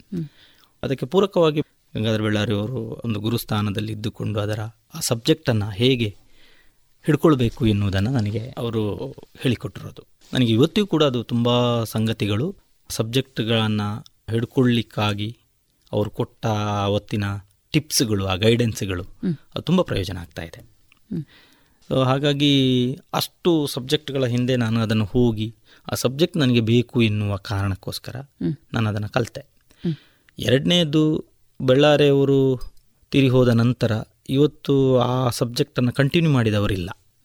ಎಲ್ಲೋ ಮೈಸೂರಲ್ಲಿ ಒಂದೆರಡು ಮೂರು ಜನ ಬಿಟ್ಟರೆ ಆದರೆ ನನಗೆ ಅದನ್ನು ಇನ್ನೂ ಸಮರ್ಪಕವಾಗಿ ಅಂತ ನಾನು ಹೇಳಲಾರೆ. ಕಂಟಿನ್ಯೂ ಮಾಡಿದವರಿಲ್ಲ. ನಿಜವಾಗಿ ಎರಿಕ್ ಬರ್ನಿನಿಂದ ಬಂದಂತಹ ಟಿ ಎ ಸೈಕಾಲಜಿ ಅದು ಭಾರತಕ್ಕೆ ಬರುವಾಗ ರೆವರೆಂಡ್ ಫಾದರ್ ಜಾರ್ಜ್ ಕಂಡೆತ್ತಿಲ್ ಅವರು ಅವರಿಗೆ ಬಂತು. ಅಂದರೆ ಎರಿಕ್ ಬರ್ನಿನ ಸಹವರ್ತಿಯಾಗಿದ್ದವರು ಅವರ ಮೂಲಕ ಕಂಡತ್ತಿಲ್ಲಿಗೆ ಬಂತು. ಕಂಡತ್ತಿಲ್ ಅವರಿಂದ ಮೀನಗುಂಡಿ ಸುಬ್ರಹ್ಮಣ್ಯಂ ಅವರಿಗೆ ಬಂತು. ಮೀನಗುಂಡಿ ಸುಬ್ರಹ್ಮಣ್ಯಂ ಅವರಿಂದ ಗಂಗಾಧರ ಬೆಳ್ಳಾವರೆ ಅವರಿಗೆ ಬಂತು. ಗಂಗಾಧರ ಬಳ್ಳಾರಿ ಅವರಿಂದ ನಾವು ಒಂದಷ್ಟು ಜನ ನಾನು ಡಾಕ್ಟರ್ ಎಂ ಸಿ ಮನೋಹರ್ ಮೈಸೂರಿನಲ್ಲಿ ಬರ್ಟಿ ಅವರು ಗುರುಪ್ರಸಾದ್ ಅವರು ಭಾರತಿಯವರು ಸದಾನಂದ್ ಈಗ ಒಂದಷ್ಟು ಜನ ನಾವೆಲ್ಲ ಅದನ್ನು ಪಡ್ಕೊಂಡೆವು. ಸುಳ್ಯದಲ್ಲಿ ಅಥವಾ ಪುತ್ತೂರು ಈ ಭಾಗದಲ್ಲಿ ಅದನ್ನು ಅವರ ಮೂಲಕ ಡಪ್ತಲ್ಲಿ ತಿಳ್ಕೊಂಡವರು ಯಾರು ನನಗೆ ಕಾಣ್ತಾ ಇಲ್ಲ. ನಾವೆಲ್ಲ ಒಂದಷ್ಟು ಮಾಡಿದೆವು. ನನ್ನನ್ನು ನಿಭಾಯಿಸುವ ನೆಲೆಯಲ್ಲಿ ಆ ಸಬ್ಜೆಕ್ಟನ್ನು ನಾನು ಇಟ್ಟುಕೊಂಡದ್ದು. ಹಾಗಾಗಿ ನಾನು ಒಬ್ಬ ವೃತ್ತಿಪರ ಅಥವಾ ಹವ್ಯಾಸಿ ಕೌನ್ಸಿಲರ್ ಆಗಿ ನಾನಿಲ್ಲ. ನನ್ನ ತುಂಬ ಆತ್ಮೀಯರು ನನ್ನಲ್ಲಿ ಕೌನ್ಸಿಲಿಂಗ್ ತಗೊಳ್ಳೋದಾದರೆ ಅವರಿಗೆ ಕೌನ್ಸಿಲಿಂಗ್ ಕೊಡ್ತೇನೆ. ತುಂಬ ಅನಿವಾರ್ಯ ಅಂತ ಹೇಳುವವರಿಗೆ ಮಾತ್ರ. ಉಳಿದ ಹಾಗೆ ನಾನು ಅದನ್ನು ಉದ್ಯೋಗವಾಗಿ ತಗೊಂಡದ್ದಾಗಲಿ ಅಥವಾ ಅದನ್ನು ಒಂದು ಹವ್ಯಾಸವಾಗಿ ತಗೊಂಡದ್ದಾಗಲಿ ಇಲ್ಲ. ಆದರೆ ನನ್ನನ್ನು ರೂಪಿಸುವುದಕ್ಕೆ ಅದು ತುಂಬ ಪ್ರೇರಣೆಯಾಗಿದೆ. ಆ ಸಮಯದಲ್ಲಿ ನನಗೆ ವಿಜಯವಾಣಿಯವರು ಅಂಕಣ ಬರೀರಿ ಅಂತ ಹೇಳಿದರು. ನಾನು ಅದರಲ್ಲಿ ಅದನ್ನು ಕಲಿಯುವಂಥ ಸಂದರ್ಭ ಮತ್ತು ವಿಜಯವಾಣಿ ಹೊಸದಾಗಿ ಆರಂಭವಾದ ಸಂದರ್ಭ ಅದು. ಚಂದ್ರಶೇಖರ್ ಮಂಡೆಕಲು ನನ್ನ ಸ್ನೇಹಿತರು ನೀವು ಅಂಕಣ ಬರೀರಿ ಅಂತ ಹೇಳಿದೆ. ಬೆಳ್ಳಾರಿಯವರು ಮತ್ತು ನಾವು ಇಬ್ಬರು ಬರಿತೇವೆ ಅಂತ ನಾನು ಹೇಳಿದೆ. ಹಾಗಾಗಿ ಬೆಳ್ಳಾರಿಯವರು ಬರೆದ್ರು ನಾನು ಬರೆದೆ ಆ ಸಮಯದಲ್ಲಿ. ನಾವು ಸುಮಾರು ಒಂದು ಒಂದೂವರೆ ವರ್ಷ ನಾವು ಬರೆದಿದ್ದೇವೆ. ಅವರು ಅವರ ಸಬ್ಜೆಕ್ಟ್ ಅವರ ಡಪ್ತಿನ ಹಿನ್ನೆಲೆಯಲ್ಲಿ ಅವರು ಬರಿತಾ ಇದ್ರು. ನಾನು ಶಿಕ್ಷಣ ಮತ್ತು ಜಾನಪದ ಇದನ್ನು ಇಟ್ಟುಕೊಂಡು ನಾನು ಬರೀಲಿಕ್ಕೆ ಶುರು ಮಾಡಿದೆ. ಒಂದಷ್ಟು ಮಾಹಿತಿಗಳನ್ನು ಕೊಡಲಿಕ್ಕೆ ಇತ್ಯಾದಿಗಳಿಗೆ ಹೋದೇವೆ ಹೊರತು ನಾನು ಅದರಲ್ಲಿ ಬಹಳ ಡಪ್ತಾಗಿ ಹೋಗಿದ್ದೇನೆ. ಅಥವಾ ಮಾಡಿದ್ದೇನೆ ಅಂತ ಇಲ್ಲ. ನಾನು ಇವತ್ತು ನನಗೆ ಬೇಕಾದಾಗ ನಾನು ಬಹಳ ಡೆಪ್ತಾಗಿ ಅದನ್ನು ತಗೊಳ್ತೇನೆ. ಅದರ ಬೇರೆ ಬೇರೆ ನೆಲೆಯಲ್ಲಿ ಅದನ್ನು ವಿಶ್ಲೇಷಣೆ ಮಾಡ್ತೇನೆ ನೋಡ್ತೇನೆ. ಇದೆಲ್ಲ ಇದು ನನ್ನ ಪರ್ಸನಲ್ ಡೆವಲಪ್ಮೆಂಟಿನ ನೆಲೆಯಲ್ಲಿ ನಾನು ಮಾಡ್ತೇನೆ. ಹಾಗೆಂತೇಳಿ ಅದನ್ನು ಬೇರೆ ಕಡೆ ಬಳಸುವುದು ನನಗೆ ಅಥವಾ ಒಬ್ಬರಿಗೆ ಅದಕ್ಕೆ ಕೌನ್ಸಿಲಿಂಗ್ ಕೊಡಬೇಕು ಅಂತ ಅನಿಸಿದ್ದು ಇದು ಇಲ್ಲ. ಯಾಕಂದ್ರೆ ನನಗೆ ಬೇರೆ ವೃತ್ತಿಗಳಿದೆ ನನ್ನ ಕೆಲಸಗಳು ಬೇರೆ ಇದೆ ಇದೆಲ್ಲ ಇದ್ದ ಕಾರಣ. ಮಾಡಬಾರ್ದು ಅಂತೇಳಿ ಅಲ್ಲ. ಮತ್ತು ಯಾರಾದರೂ ಒಬ್ಬರು ಅದನ್ನು ಇನ್ನೂ ಕಲಿತು ಮಾಡುವುದು ತುಂಬ ಒಳ್ಳೆಯದು. ಯಾಕಂದರೆ ನಮ್ಮ ಈ ಭಾಗದಲ್ಲಿ ಇಲ್ಲ.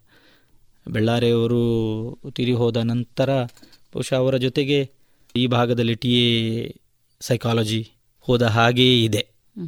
ನನ್ನಂಥವರು ಅಥವಾ ಎಂ ಸಿ ಮನೋಹರಂಥವರು ನಮ್ಮ ಪರ್ಸನಲ್ ವಿಷಯಗಳಿಗೋಸ್ಕರ ನಾವು ಅದನ್ನು ಬಳಸ್ತೇವೆ. ಮತ್ತು ತುಂಬ ಅಗತ್ಯ ಇದ್ದವರಿಗೆ ನಾವು ಕೌನ್ಸಿಲಿಂಗ್ ಮಾಡ್ತೇವೆ. ಅದು ಬಿಟ್ಟು ನಾವು ಅದನ್ನು ಅದರ ಆಚೆಗೆ ಹೋಗಲಿಲ್ಲ. ಯಾಕಂದರೆ ಟಿ ಎ ಸೈಕಾಲಜಿ ಹೇಳುವುದೇ ಅದನ್ನೇ. ಮೊದಲು ನಿನ್ನನ್ನು ನೀನು ಕೌನ್ಸಿಲಿಂಗ್ ಒಳಪಡಿಸಿಕೋ ನಂತರ ಇತರರಿಗೆ ಅಗತ್ಯ ಇದ್ರೆ ಕೊಡು ಅಂತ. ಅಗತ್ಯ ಇದ್ದ ಕೆಲವರು ಗೊತ್ತಿದ್ದವರು ನಾನು ಫೋನ್ ಮಾಡ್ತಾರೆ ಮಾತಾಡ್ತಾರೆ. ಫೋನ್ ಮಾಡಿ ಮಾತಾಡಿದ ತಕ್ಷಣ ನಾವು ಕೊಡುವ ಉತ್ತರ ಅದರ ಹಿಂದೆ ಸೈಕಾಲಜಿ ಇರುತ್ತೆ ಆದರೆ ಅದನ್ನು ಹೇಳಿ ಅದನ್ನು ಒಂದು ಫಸ್ಟಿಗೆ ಅನೌನ್ಸ್ ಮಾಡಿ ನೋಡಿ ಟಿ ಎ ಸೈಕಾಲಜಿದು ನಾನೀಗ ಹೇಳ್ತಾ ಇದ್ದೇನೆ ನಿಮಗೆ ಅಂತ ಹೇಳಿದರೆ ಅದು ಹೋಯ್ತು. ಹಾಗಾಗಿ ನಾವು ಮಾತನಾಡುವಾಗ ಕೌನ್ಸಿಲರ್ ಇರುವ ಆ ಸಿದ್ಧಾಂತವೇ ಹಾಗೆ. ಬಹಳ ಎಚ್ಚರಿಕೆಯಿಂದ ಮಾತಾಡಬೇಕಾಗ್ತದೆ ಕೇಳಬೇಕಾಗ್ತದೆ ಇದೆಲ್ಲ ಇದೆ. ತಾಳ್ಮೆ ಬೇಕಾಗ್ತದೆ. ನನಗೆ ತುಂಬ ನನ್ನ ಪರ್ಸನಲ್ ವಿಷಯಕ್ಕೆ ಸಂಬಂಧಪಟ್ಟ ಹಾಗೆ ಟಿ ಎ ಸೈಕಾಲಜಿ ನನಗೆ ತುಂಬ ಸಹಾಯವನ್ನು ಮಾಡಿದೆ ಮತ್ತು ಮಾಡ್ತಾ ಇದೆ ಇನ್ನೂ ಮಾಡ್ತದೆ ಅದು.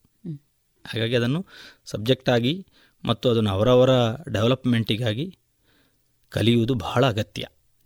ಯಾಕಂದರೆ ಅದೊಂದು ವೈಜ್ಞಾನಿಕ ವಿಧಾನ ಆದ ಕಾರಣ ನಾನು ಹೇಳೋದು. ವೈಜ್ಞಾನಿಕ ವಿಧಾನವೊಂದರಲ್ಲಿ ನಮ್ಮ ವ್ಯಕ್ತಿತ್ವವನ್ನು ವಿಕಾಸಕ್ಕೆ ದಾರಿಯನ್ನು ಕಂಡುಕೊಳ್ತಾ ಇದ್ದೇವೆ. ಅದು ಕಂಡುಕೊಳ್ಳುವುದು ಬಹಳ ಅಗತ್ಯ ಇವತ್ತಿನ ಕಾಲದಲ್ಲಿ. ಅದು ಯಾಕೆ ಅಂತ ನಾನು ಅದರ ಇನ್ನೊಂದು ರೂಪವನ್ನು ಹೇಳುವುದಿಲ್ಲ ಅದು. ಮಾತಾಡ್ತಾ ಇದ್ದ ಹಾಗೆ ಟಿ ಎ ಸೈಕಾಲಜಿ ಅಂತ ಹೇಳುವ ಶಬ್ದವನ್ನು ಬಳಸ್ತಾ ಇದ್ರಿ. ನಮಗೆಲ್ಲ ಸೈಕಾಲಜಿ ಅನ್ನೋದು ಗೊತ್ತಿದೆ. ಈ ಟಿ ಎ ಸೈಕಾಲಜಿ ಅಂದರೆ ಏನು? ಟ್ರಾನ್ಸಾಕ್ಷನ್ ಅನಾಲಿಸಿಸ್ ಅಂತ ಅದರ ಟಿ ಎ ಅನ್ನೋದರ ವಿಸ್ತೃತ ರೂಪ. ಅಂದರೆ ಸಂವಾದ ವಿಶ್ಲೇಷಣೆ ಅಂತ. ಎಲ್ಲವೂ ಕೂಡ ಸಂವಾದದ ಮೂಲಕವೇ ನಡೆಯುವುದು. ಒಬ್ಬ ಮಾತನಾಡ್ತಾನೆ ಅಂತ ಹೇಳಿದರೆ ಅವ ಒಂದು ಯೋಚನೆ ಮಾಡ್ತಾನೆ ಅಂತ ಲೆಕ್ಕ. ಅವ ಏನು ಯೋಚಿಸ್ತಾನೋ ಆ ಯೋಚನೆಯನ್ನು ಅವ ಮಾತಾಡ್ತಾನೆ. ಆ ಯೋಚನೆಯ ಜೊತೆಗೆ ಆ ಯೋಚನೆಯಲ್ಲಿ ಒಂದು ಭಾವನೆ ಇರಬಹುದು ಭಾವನೆ ಇಲ್ಲದೇ ಇರಬಹುದು ಮತ್ತು ಅವ ಏನು ಯೋಚಿಸ್ತಾನೋ ಆ ಯೋಚಿಸಿದ ಹಾಗೆ ಅಥವಾ ಅವನ ಭಾವನೆಯ ಹಾಗೆ ಅವನ ವರ್ತನೆಗಳು ಇರ್ತದೆ. ಇದನ್ನು ಟಿ ಎ ಸೈಕಾಲಜಿ ಹೇಳೋದು. ಯೋಚನೆ ಭಾವನೆ ವರ್ತನೆ. ಮೂಲದಲ್ಲಿ ಇದು. ಆದರೆ ಅದಕ್ಕಿಂತ ನಾವು ಬೆಳೆದ ಹಾಗೆ ಏನಾಗ್ತದೆ ಅಂತ ಹೇಳಿದರೆ ಆರಂಭದಲ್ಲಿ ವರ್ತನೆ ಆನಂತರ ಭಾವನೆ ಆನಂತರ ಯೋಚನೆ. ಯಾವ ಏನೋ ಒಂದನ್ನು ವರ್ತಿಸ್ತೇವೆ ವರ್ತಿಸಿದ ನಂತರ ಅದಕ್ಕೆ ಒಂದು ಭಾವನೆಯನ್ನು ಪಡ್ಕೊಳ್ತೇವೆ ನಂತರ ಯೋಚಿಸ್ತೇವೆ. ಟಿ ಏನು ಹೇಳ್ತದೆ ಅಂತ ಹೇಳಿದರೆ ನೀನು ಏನು ಯೋಚಿಸ್ತಿ? ಯೋಚಿಸಿದಕ್ಕೆ ಯಾವ ಭಾವನೆ ಇದೆ ಅಂತ ಹೇಳುವುದನ್ನು ನೀನು ಕಂಡುಕೊಳ್ಬೇಕು ಅದಕ್ಕೆ ಸರಿಯಾಗಿ ನೀನು ವರ್ತಿಸಬೇಕು. ಆವಾಗ ನಿನಗೆ ಸಮಸ್ಯೆಗಳು ಬರೋದು ಕಡಿಮೆ ಆಗ್ತದೆ ಅಂತ. ಸೊ ಇದನ್ನು ಟಿ ಎ ಹೇಳ್ತದೆ. ಇದನ್ನು ಕಲಿಯುವ ಒಂದು ವಿಧಾನ ಅದರಲ್ಲಿದೆ. ಅದಕ್ಕೆ ಸುಮಾರು ಬೇರೆ ಬೇರೆ ಬೇರೆ ಏನೇನು ಮಾಡಬೇಕು, ಹೇಗೆ ಹೇಗೆ ಇರಬೇಕು ಇತ್ಯಾದಿಗಳ ಬಗ್ಗೆ ಅದರಲ್ಲಿ ವೈಜ್ಞಾನಿಕವಾದ ಪ್ರಯೋಗಗಳಿಂದ ಆದಂತಹ ಸತ್ಯಗಳನ್ನು ಕೊಡಲಾಗಿದೆ. ಇವತ್ತು ಇಂಡಿಯಾದಲ್ಲಿ ಒಂದಷ್ಟು ಕಡಿಮೆ ಇದ್ದರೂ ಕೂಡ ವಿದೇಶಗಳಲ್ಲಿ ಬಹಳಷ್ಟು ಜನ ಅದರ ಫಾಲೋವರ್ಸ್ ಇದ್ದಾರೆ ಮತ್ತು ಅದರಿಂದ ತನ್ನ ವ್ಯಕ್ತಿತ್ವಗಳನ್ನು ರೂಪಿಸಿಕೊಳ್ಳುವವರು ಇದ್ದಾರೆ ಹಾಗೆಂತೇಳಿ ಫಾರಿನ್ನಲ್ಲಿ ಇದ್ದದ್ದು ಅದು ಆ್ಯಸ್ ಇಟ್ ಈಸ್ ಇಂಡಿಯಾಕ್ಕೆ ಆಗ್ತದೋ ಅಂತ ಹೇಳಿದರೆ ಇಲ್ಲ. ಇಲ್ಲಿಯ ಪರಿಸರಕ್ಕೆ ಇಲ್ಲಿಯ ನಮ್ಮ ಬದುಕಿನ ಕ್ರಮಕ್ಕೆ ಇಲ್ಲಿಯ ಜನಜೀವನದ ರೀತಿ ರಿವಾಜಿಗೆ ಸರಿಯಾಗಿ ನಾವು ಅದರಲ್ಲಿ ಒಂದಷ್ಟು ಮಾರ್ಪಾಡುಗಳನ್ನು ಮಾಡಿಕೊಂಡು ಇಲ್ಲಿಗೆ ಸೆಟ್ ಮಾಡಬೇಕಾಗ್ತದೆ. ಅದು ಟಿ ಎ. ಅಧ್ಯಾಪಕ ವೃತ್ತಿ ಮತ್ತು ಮನೋವಿಜ್ಞಾನ. ಇದು ಪರಸ್ಪರ ಬೆಸೆದುಕೊಂಡಿರುವ ಬಹು ವಿಸ್ತಾರದ ವಿಷಯ. ಕಲಿತಾ ಹೋದಂತೆ ನೀವು ಈ ಸಬ್ಜೆಕ್ಟಿಗೆ ಅಥವಾ ಇದರಲ್ಲಿ ಕಂಡುಕೊಂಡಂತಹ ಬದಲಾವಣೆಗೆ ತೆರೆದುಕೊಂಡ ರೀತಿ ಹೇಗೆ? ಅಧ್ಯಾಪಕ ವೃತ್ತಿ ಎಂದರೆ ಟಿ ಎ ಭಾಷೆಯಲ್ಲಿ ಹೇಳುವುದಾದರೆ ಅದೊಂದು ಪೇರೆಂಟಿಂಗ್ ಸ್ಥಿತಿ ಅದು. ಅಂದರೆ ಒಬ್ಬ ಅಧ್ಯಾಪಕ ಅಂತ ಹೇಳಿದರೆ ಅವ ಒಬ್ಬ ಪೇರೆಂಟಿನ ಹಾಗೆ. ಪೇರೆಂಟಿನಲ್ಲಿ ಒಂದು ಎರಡು ರೀತಿಯ ಪೇರೆಂಟ್ಗಳು ಉಂಟು ಅಂತ ಟಿ ಎ ಸೈಕಾಲಜಿ ಹೇಳೋದು ಒಂದು ನರ್ಚರಿಂಗ್ ಪೇರೆಂಟು ಇನ್ನೊಂದು ಕ್ರಿಟಿಕಲ್ ಪೇರೆಂಟು ಅಂತ. ಅಧ್ಯಾಪಕರಲ್ಲಿ ನರ್ಚರಿಂಗ್ ಪೇರೆಂಟು ಇರ್ತದೆ ಕ್ರಿಟಿಕಲ್ ಪೇರೆಂಟು ಇರ್ತದೆ. ಅದು ಎರಡು ಬಹಳ ಮಹತ್ವವಾಗಿ ಕೆಲಸ ಮಾಡುವಂಥದ್ದು. ಅಧ್ಯಾಪಕರ ವೃತ್ತಿಗೆ ಈ ಪೇರೆಂಟಿಗೂ ಕೆಲವರು ಕ್ರಿಟಿಕಲ್ಲು. ಕ್ರಿಟಿಕಲ್ ಇದ್ದವನಿಗೆ ಬೆತ್ತ ಇಲ್ಲದೆ ಕ್ಲಾಸಿಗೆ ಹೋಗ್ಲಿಕ್ಕೆ ಆಗೋದಿಲ್ಲ. ನರ್ಚರಿಂಗು ಪೇರೆಂಟ್ ಇದ್ದವನಿಗೆ ಅವನು ಯಾವಾಗಲೂ ಮಕ್ಕಳನ್ನು ಸಮಾಧಾನ ಮಾಡ್ತಾ ಅವರ ಜೊತೆಗೆ ಪ್ರೀತಿಯಿಂದ ಇರ್ತಾ ಹೀಗೆಲ್ಲ ಇರುವಂಥದ್ದು ಅವನ ಲಕ್ಷಣ ಅದು. ಯಾಕಂದರೆ ಪೇರೆಂಟಿಂಗ್ ಎನ್ನುವುದು ಸ್ಪಷ್ಟ. ನನಗೆ ಟಿ ಎ ಸೈಕಾಲಜಿ ಓದಿದ ನಂತರ ನಾನು ಯಾವ ಪೇರೆಂಟಿಂಗಲ್ಲಿದ್ದೇನೆ ಎನ್ನುವುದನ್ನು ತಿಳಿಲಿಕ್ಕೆ ಸಾಧ್ಯ ಆಯಿತು. ನಾನು ಹೇಳೋದು ಎಲ್ಲ ಟೀಚರ್ಸ್ಗಳಿಗೆ ಇದು ತುಂಬ ಅಗತ್ಯ ಅಂತ ಹೇಳೋದು ಇದಕ್ಕೆ. ಮಕ್ಕಳ ಜೊತೆಗೆ ನಾವು ಹೇಗೆ ವ್ಯವಹಾರ ಮಾಡ್ತೇವೆ ಎನ್ನುವುದು. ಅದು ನನಗೆ ಕಲಿಸಿದ ಟೀಚರನ್ನೇ ನೋಡಿಕೊಂಡು ನಾನು ಒಬ್ಬ ಶಿಕ್ಷಕನಾಗಬಾರ್ದು. ಅದು ಕಾಲೇಜ್ ಲೆವೆಲ್ ಆಗಿರ್ಬೋದು ಅಥವಾ ಪ್ರೈಮರಿ ಲೆವೆಲ್ ಆಗಿರ್ಬೋದು. ಅದು ಉಂಟು ಅಂತ ನಾವು ಚೆಕ್ ಮಾಡಬೇಕು ಅಂತ ನಾನು ಹೇಳೋದು. ನಮಗೆ ಕಲಿಸಿದ ಗುರುಗಳು ಓ ಅವರು ಭಾರಿ ಮಾಡಲ್ಲು ಅವರೇ ಅಂತಿಮ ಅಂತ ಹೇಳುವ ಹಾಗೆ ನಾನು ನೋಡಿದರೆ ಈ ಕಾಲಕ್ಕೆ ಅದು ಹೊಂದಿಕೆ ಆಗಬೇಕಲ್ಲ. ಹಾಗಾಗಿ ನಾವು ಅದನ್ನು ನೋಡಬೇಕಾದ್ರೆ ನಮ್ಮಲ್ಲಿ ಅಡಲ್ಟ್ ಬೆಳಿಬೇಕು ಅಂತ ಹೇಳೋದು. ಅಡಲ್ಟ್ ಅಂದರೆ ಪ್ರೌಢರ ಆಗಬೇಕು ನಾವು. ಪ್ರೌಢರ ಅಂದರೆ ಈ ನಮ್ಮ ಹೈಸ್ಕೂಲು ಅದು ಆ ಕಲ್ಪನೆ ಅಲ್ಲ. ಅಲ್ಲ ಅಲ್ಲ. ನಮ್ಮಲ್ಲಿ ಯೋಚಿಸುವ ಮತ್ತು ನಮ್ಮಲ್ಲಿ ಜಡ್ಜ್ ಮಾಡುವ ವಿಮರ್ಶಿಸುವ ಮತ್ತು ಅದು ಸರಿ ತಪ್ಪು ಅಂತ ತೀರ್ಮಾನಿಸುವ ಇತ್ಯಾದಿ ಗುಣಗಳೆಲ್ಲ ನಮ್ಮಲ್ಲಿ ಬಂದಾಗ ಒಬ್ಬ ಪ್ರೌಢತ್ವದ ನೆಲೆ ಅಂತ ಅನಿಸೋದು ಆವಾಗ ನಮಗೆ ಗೊತ್ತಾಗೋದು ನಾವು ಯಾವ ಟೀಚರ್ಗಳ ನೆಲೆಯಲ್ಲಿ ನಾವಿದ್ದೇವೆ? ನಮ್ಮ ಹಳೆಯ ಅದೇ ಪದ್ಧತಿಯಲ್ಲಿದ್ದೇವೆಯೋ? ಅಲ್ಲ ನಮ್ಮಲ್ಲಿ ಏನಾದರೂ ಹೊಸ್ತು ನನ್ನದು ಅಂತೇಳಿ ಉಂಟೋ ಅಂತ. ಇದನ್ನೇ ನಾವು ಅರಿವು ಅಥವಾ ತಿಳುವಳಿಕೆ ಅಂತ ಕರಿತೇವೆ.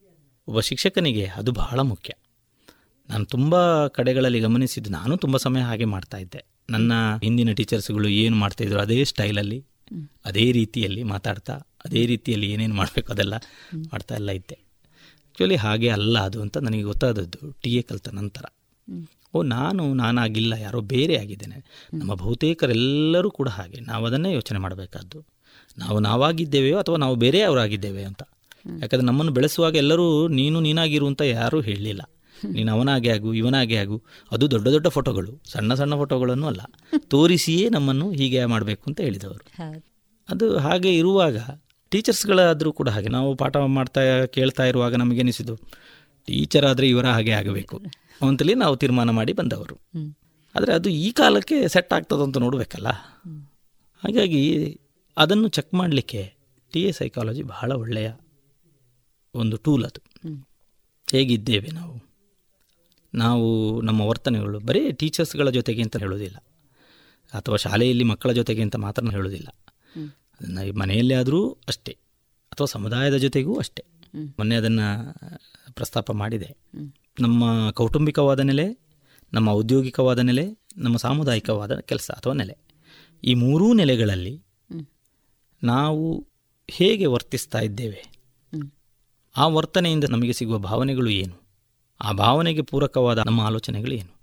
ಈ ಆಲೋಚನೆಗಳು ನಮ್ಮ ಕಲಿಕೆಯಿಂದ ಬಂದದ್ದಾಗಿರ್ಬೋದು ಅಥವಾ ನಾವು ಯಾವುದನ್ನಾದರೂ ನೋಡಿ ಬಂದದ್ದಾಗಿರ್ಬೋದು. ಒಬ್ಬ ಶಿಕ್ಷಕ ಮಕ್ಕಳಿಗೆ ನಾವು ಯಾವುದೋ ಒಂದು ವ್ಯವಸ್ಥೆಯನ್ನು ನೋಡಿಯೇ ನೀನು ಹಾಗೆಯೇ ಹೋಗು ಅಂತ ಹೇಳುವ ಬದಲು ಆ ವ್ಯವಸ್ಥೆಯ ಬಗ್ಗೆ ನೀನು ಆಲೋಚಿಸಿ ವಿಮರ್ಶೆ ಮಾಡಿ ಅದು ಸರಿಯೋ ತಪ್ಪು ಅಂತ ನೋಡಿ ಮತ್ತೆ ಮುಂದೆ ಹೋಗು ಅಂತ ಹೇಳುವುದೇ ಸರಿ.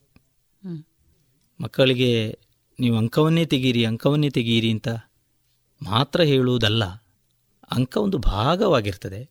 ಕಲಿಕೆ ಮುಖ್ಯ. ಕಲಿಕೆಯ ಒಂದು ಭಾಗ ಅಂಕ. ಕಲಿಕೆ ಇದೆ ಅಂತ ಹೇಳಿದರೆ ಅಂಕ ಆಟೋಮೆಟಿಕ್ಕಾಗಿ ಬರ್ತದೆ. ಕಲಿಕೆಯ ಕಡೆಗೆ ಅರಿವಿನ ಕಡೆಗೆ ತಿಳಿವಿನ ಕಡೆಗೆ ಹೋಗುವ ಕೆಲಸಗಳನ್ನು ಮೊದಲು ನಾವು ಕಲಿಸಬೇಕು. ಅದು ಆ ಪ್ರಾಕ್ಟೀಸ್ ಮಕ್ಕಳಿಗೆ ಬರಬೇಕು.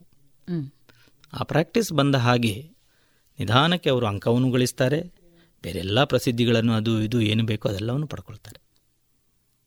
ಇದು ನಾನು ಈಗ ಈ ಥರ ಹೇಳಿದ ತಕ್ಷಣದ ಆಗಿಬಿಡ್ತದೆ ಅಂತೇಳಿಯಲ್ಲ ಆದರೆ ಆ ಆಲೋಚನೆಗಳು ಹಾಗಿರುವುದು ಶಿಕ್ಷಕರಿಗೆ ತುಂಬ ಒಳ್ಳೆಯದು.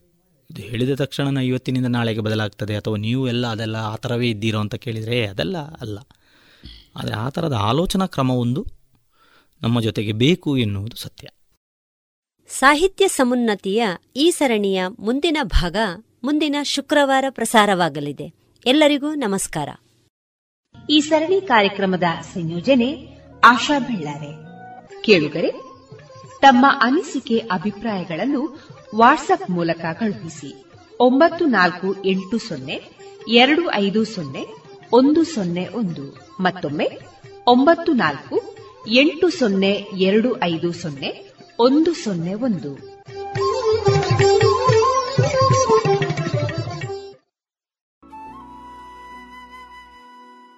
ಇದುವರೆಗೆ ಡಾಕ್ಟರ್ ಸುಂದರ ನಾಜಿ ಅವರೊಂದಿಗಿನ ಮನದಾಳದ ಮಾತುಗಳನ್ನು ಕೇಳಿದಿರಿ.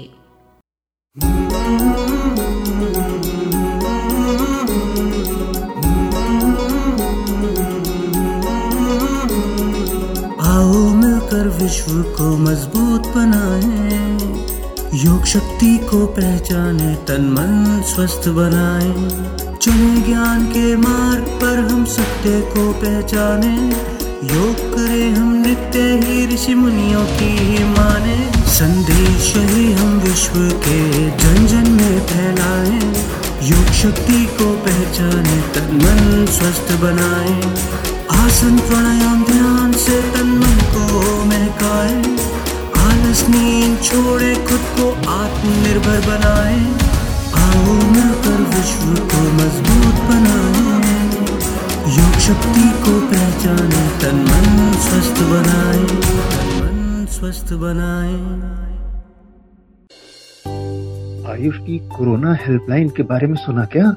काम की कई सलाहें मिल जाती हैं वहाँ। आजमा के देखो। टोल फ्री नंबर है एक चार चार चार तीन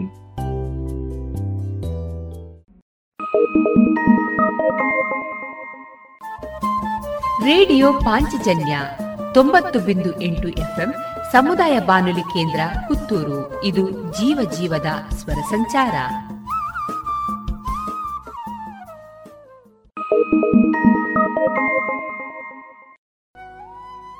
ಇನ್ನು ಮುಂದೆ ಶ್ರೀಯುತ ಸುಭಾಷ್ ಪಟ್ಟಾಜೆ ಅವರಿಂದ ಹಿಂದಿ ಚಿತ್ರದ ಲೇಖನ ವಾಚನ, ಇಲ್ಲಿ ಇರಲಾರೆ, ಅಲ್ಲಿಗೆ ಹೋಗಲಾರೆ. ಬತ್ತಿದ ಕೆರೆಯ ಅಂಗಳದಲ್ಲಿ. ಆಗಸ್ಟ್ ಹದಿನೈದು, ಸಾವಿರದ ಒಂಬೈನೂರ ನಲವತ್ತೇಳು, ಭಾರತಕ್ಕೆ ಸ್ವಾತಂತ್ರ್ಯ ಬಂದ ದಿನವೂ ಹೌದು, ದೇಶ ವಿಭಜನೆಯಾಗಿ ಅಖಂಡ ಭಾರತದ ಪ್ರತಿಭೆ, ಕಲಾವಿದರು ಇಬ್ಬಾಗವಾಗಿ ಭಾರತ ಪಾಕಿಸ್ತಾನಗಳಿಗೆ ಹರಿದು ಹಂಚಿಹೋದ ದಿನವೂ ಹೌದು. ಇದರಲ್ಲಿ ಕಳೆದದ್ದು, ಗಳಿಸಿದ್ದು ಎರಡೂ ಸೇರಿವೆ. ಆವರೆಗೂ ಲಾಹೋರ್, ಕೋಲ್ಕತ್ತಾ ಮತ್ತು ಮುಂಬೈ ಮುಂಬೈವರೆಗೆ ಹರಡಿದ್ದ ಚಿತ್ರರಂಗ, ಮುಂಬೈಗಳಿಗೆ ಹರಡಿದ್ದ ಚಿತ್ರರಂಗ ಬಾಲಿವುಡ್, ಲಾಲಿವುಡ್ ಎಂದು ಇಬ್ಬಾಗವಾಗಿತ್ತು ಆ ದಿನಗಳಲ್ಲಿದ್ದ ಹೆಚ್ಚಿನ ನಟ, ನಟಿಯರು, ನಿರ್ದೇಶಕರು, ಸಂಗೀತ ಸಂಯೋಜಕರು, ಸಾಹಿತಿಗಳು, ಗಾಯಕರು ಬ್ರಿಟಿಷ್ ಇಂಡಿಯಾದ ಸಿಂಧ್ ಮತ್ತು ಪಂಜಾಬ್ ಪ್ರಾಂತ್ಯಗಳಿಗೆ ಸೇರಿದವರಾಗಿದ್ದರು.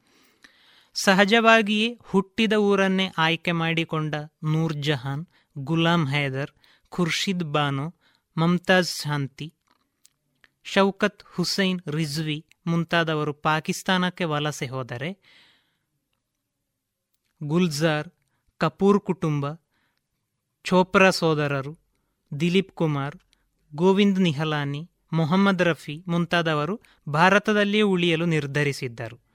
ಕಲಾವಿದರ ವಲಸೆಯು ಚಿತ್ರರಂಗದ ಮೇಲೆ ಗಾಢ ಪರಿಣಾಮವನ್ನು ಬೀರಿತ್ತು. ಹೊಸ ದೇಶ ಪಾಕಿಸ್ತಾನದಲ್ಲಿ ಚಿತ್ರರಂಗದ ಚಟುವಟಿಕೆಗಳು ಹೊಸತಾಗಿ ಆರಂಭವಾಗಬೇಕಿತ್ತು.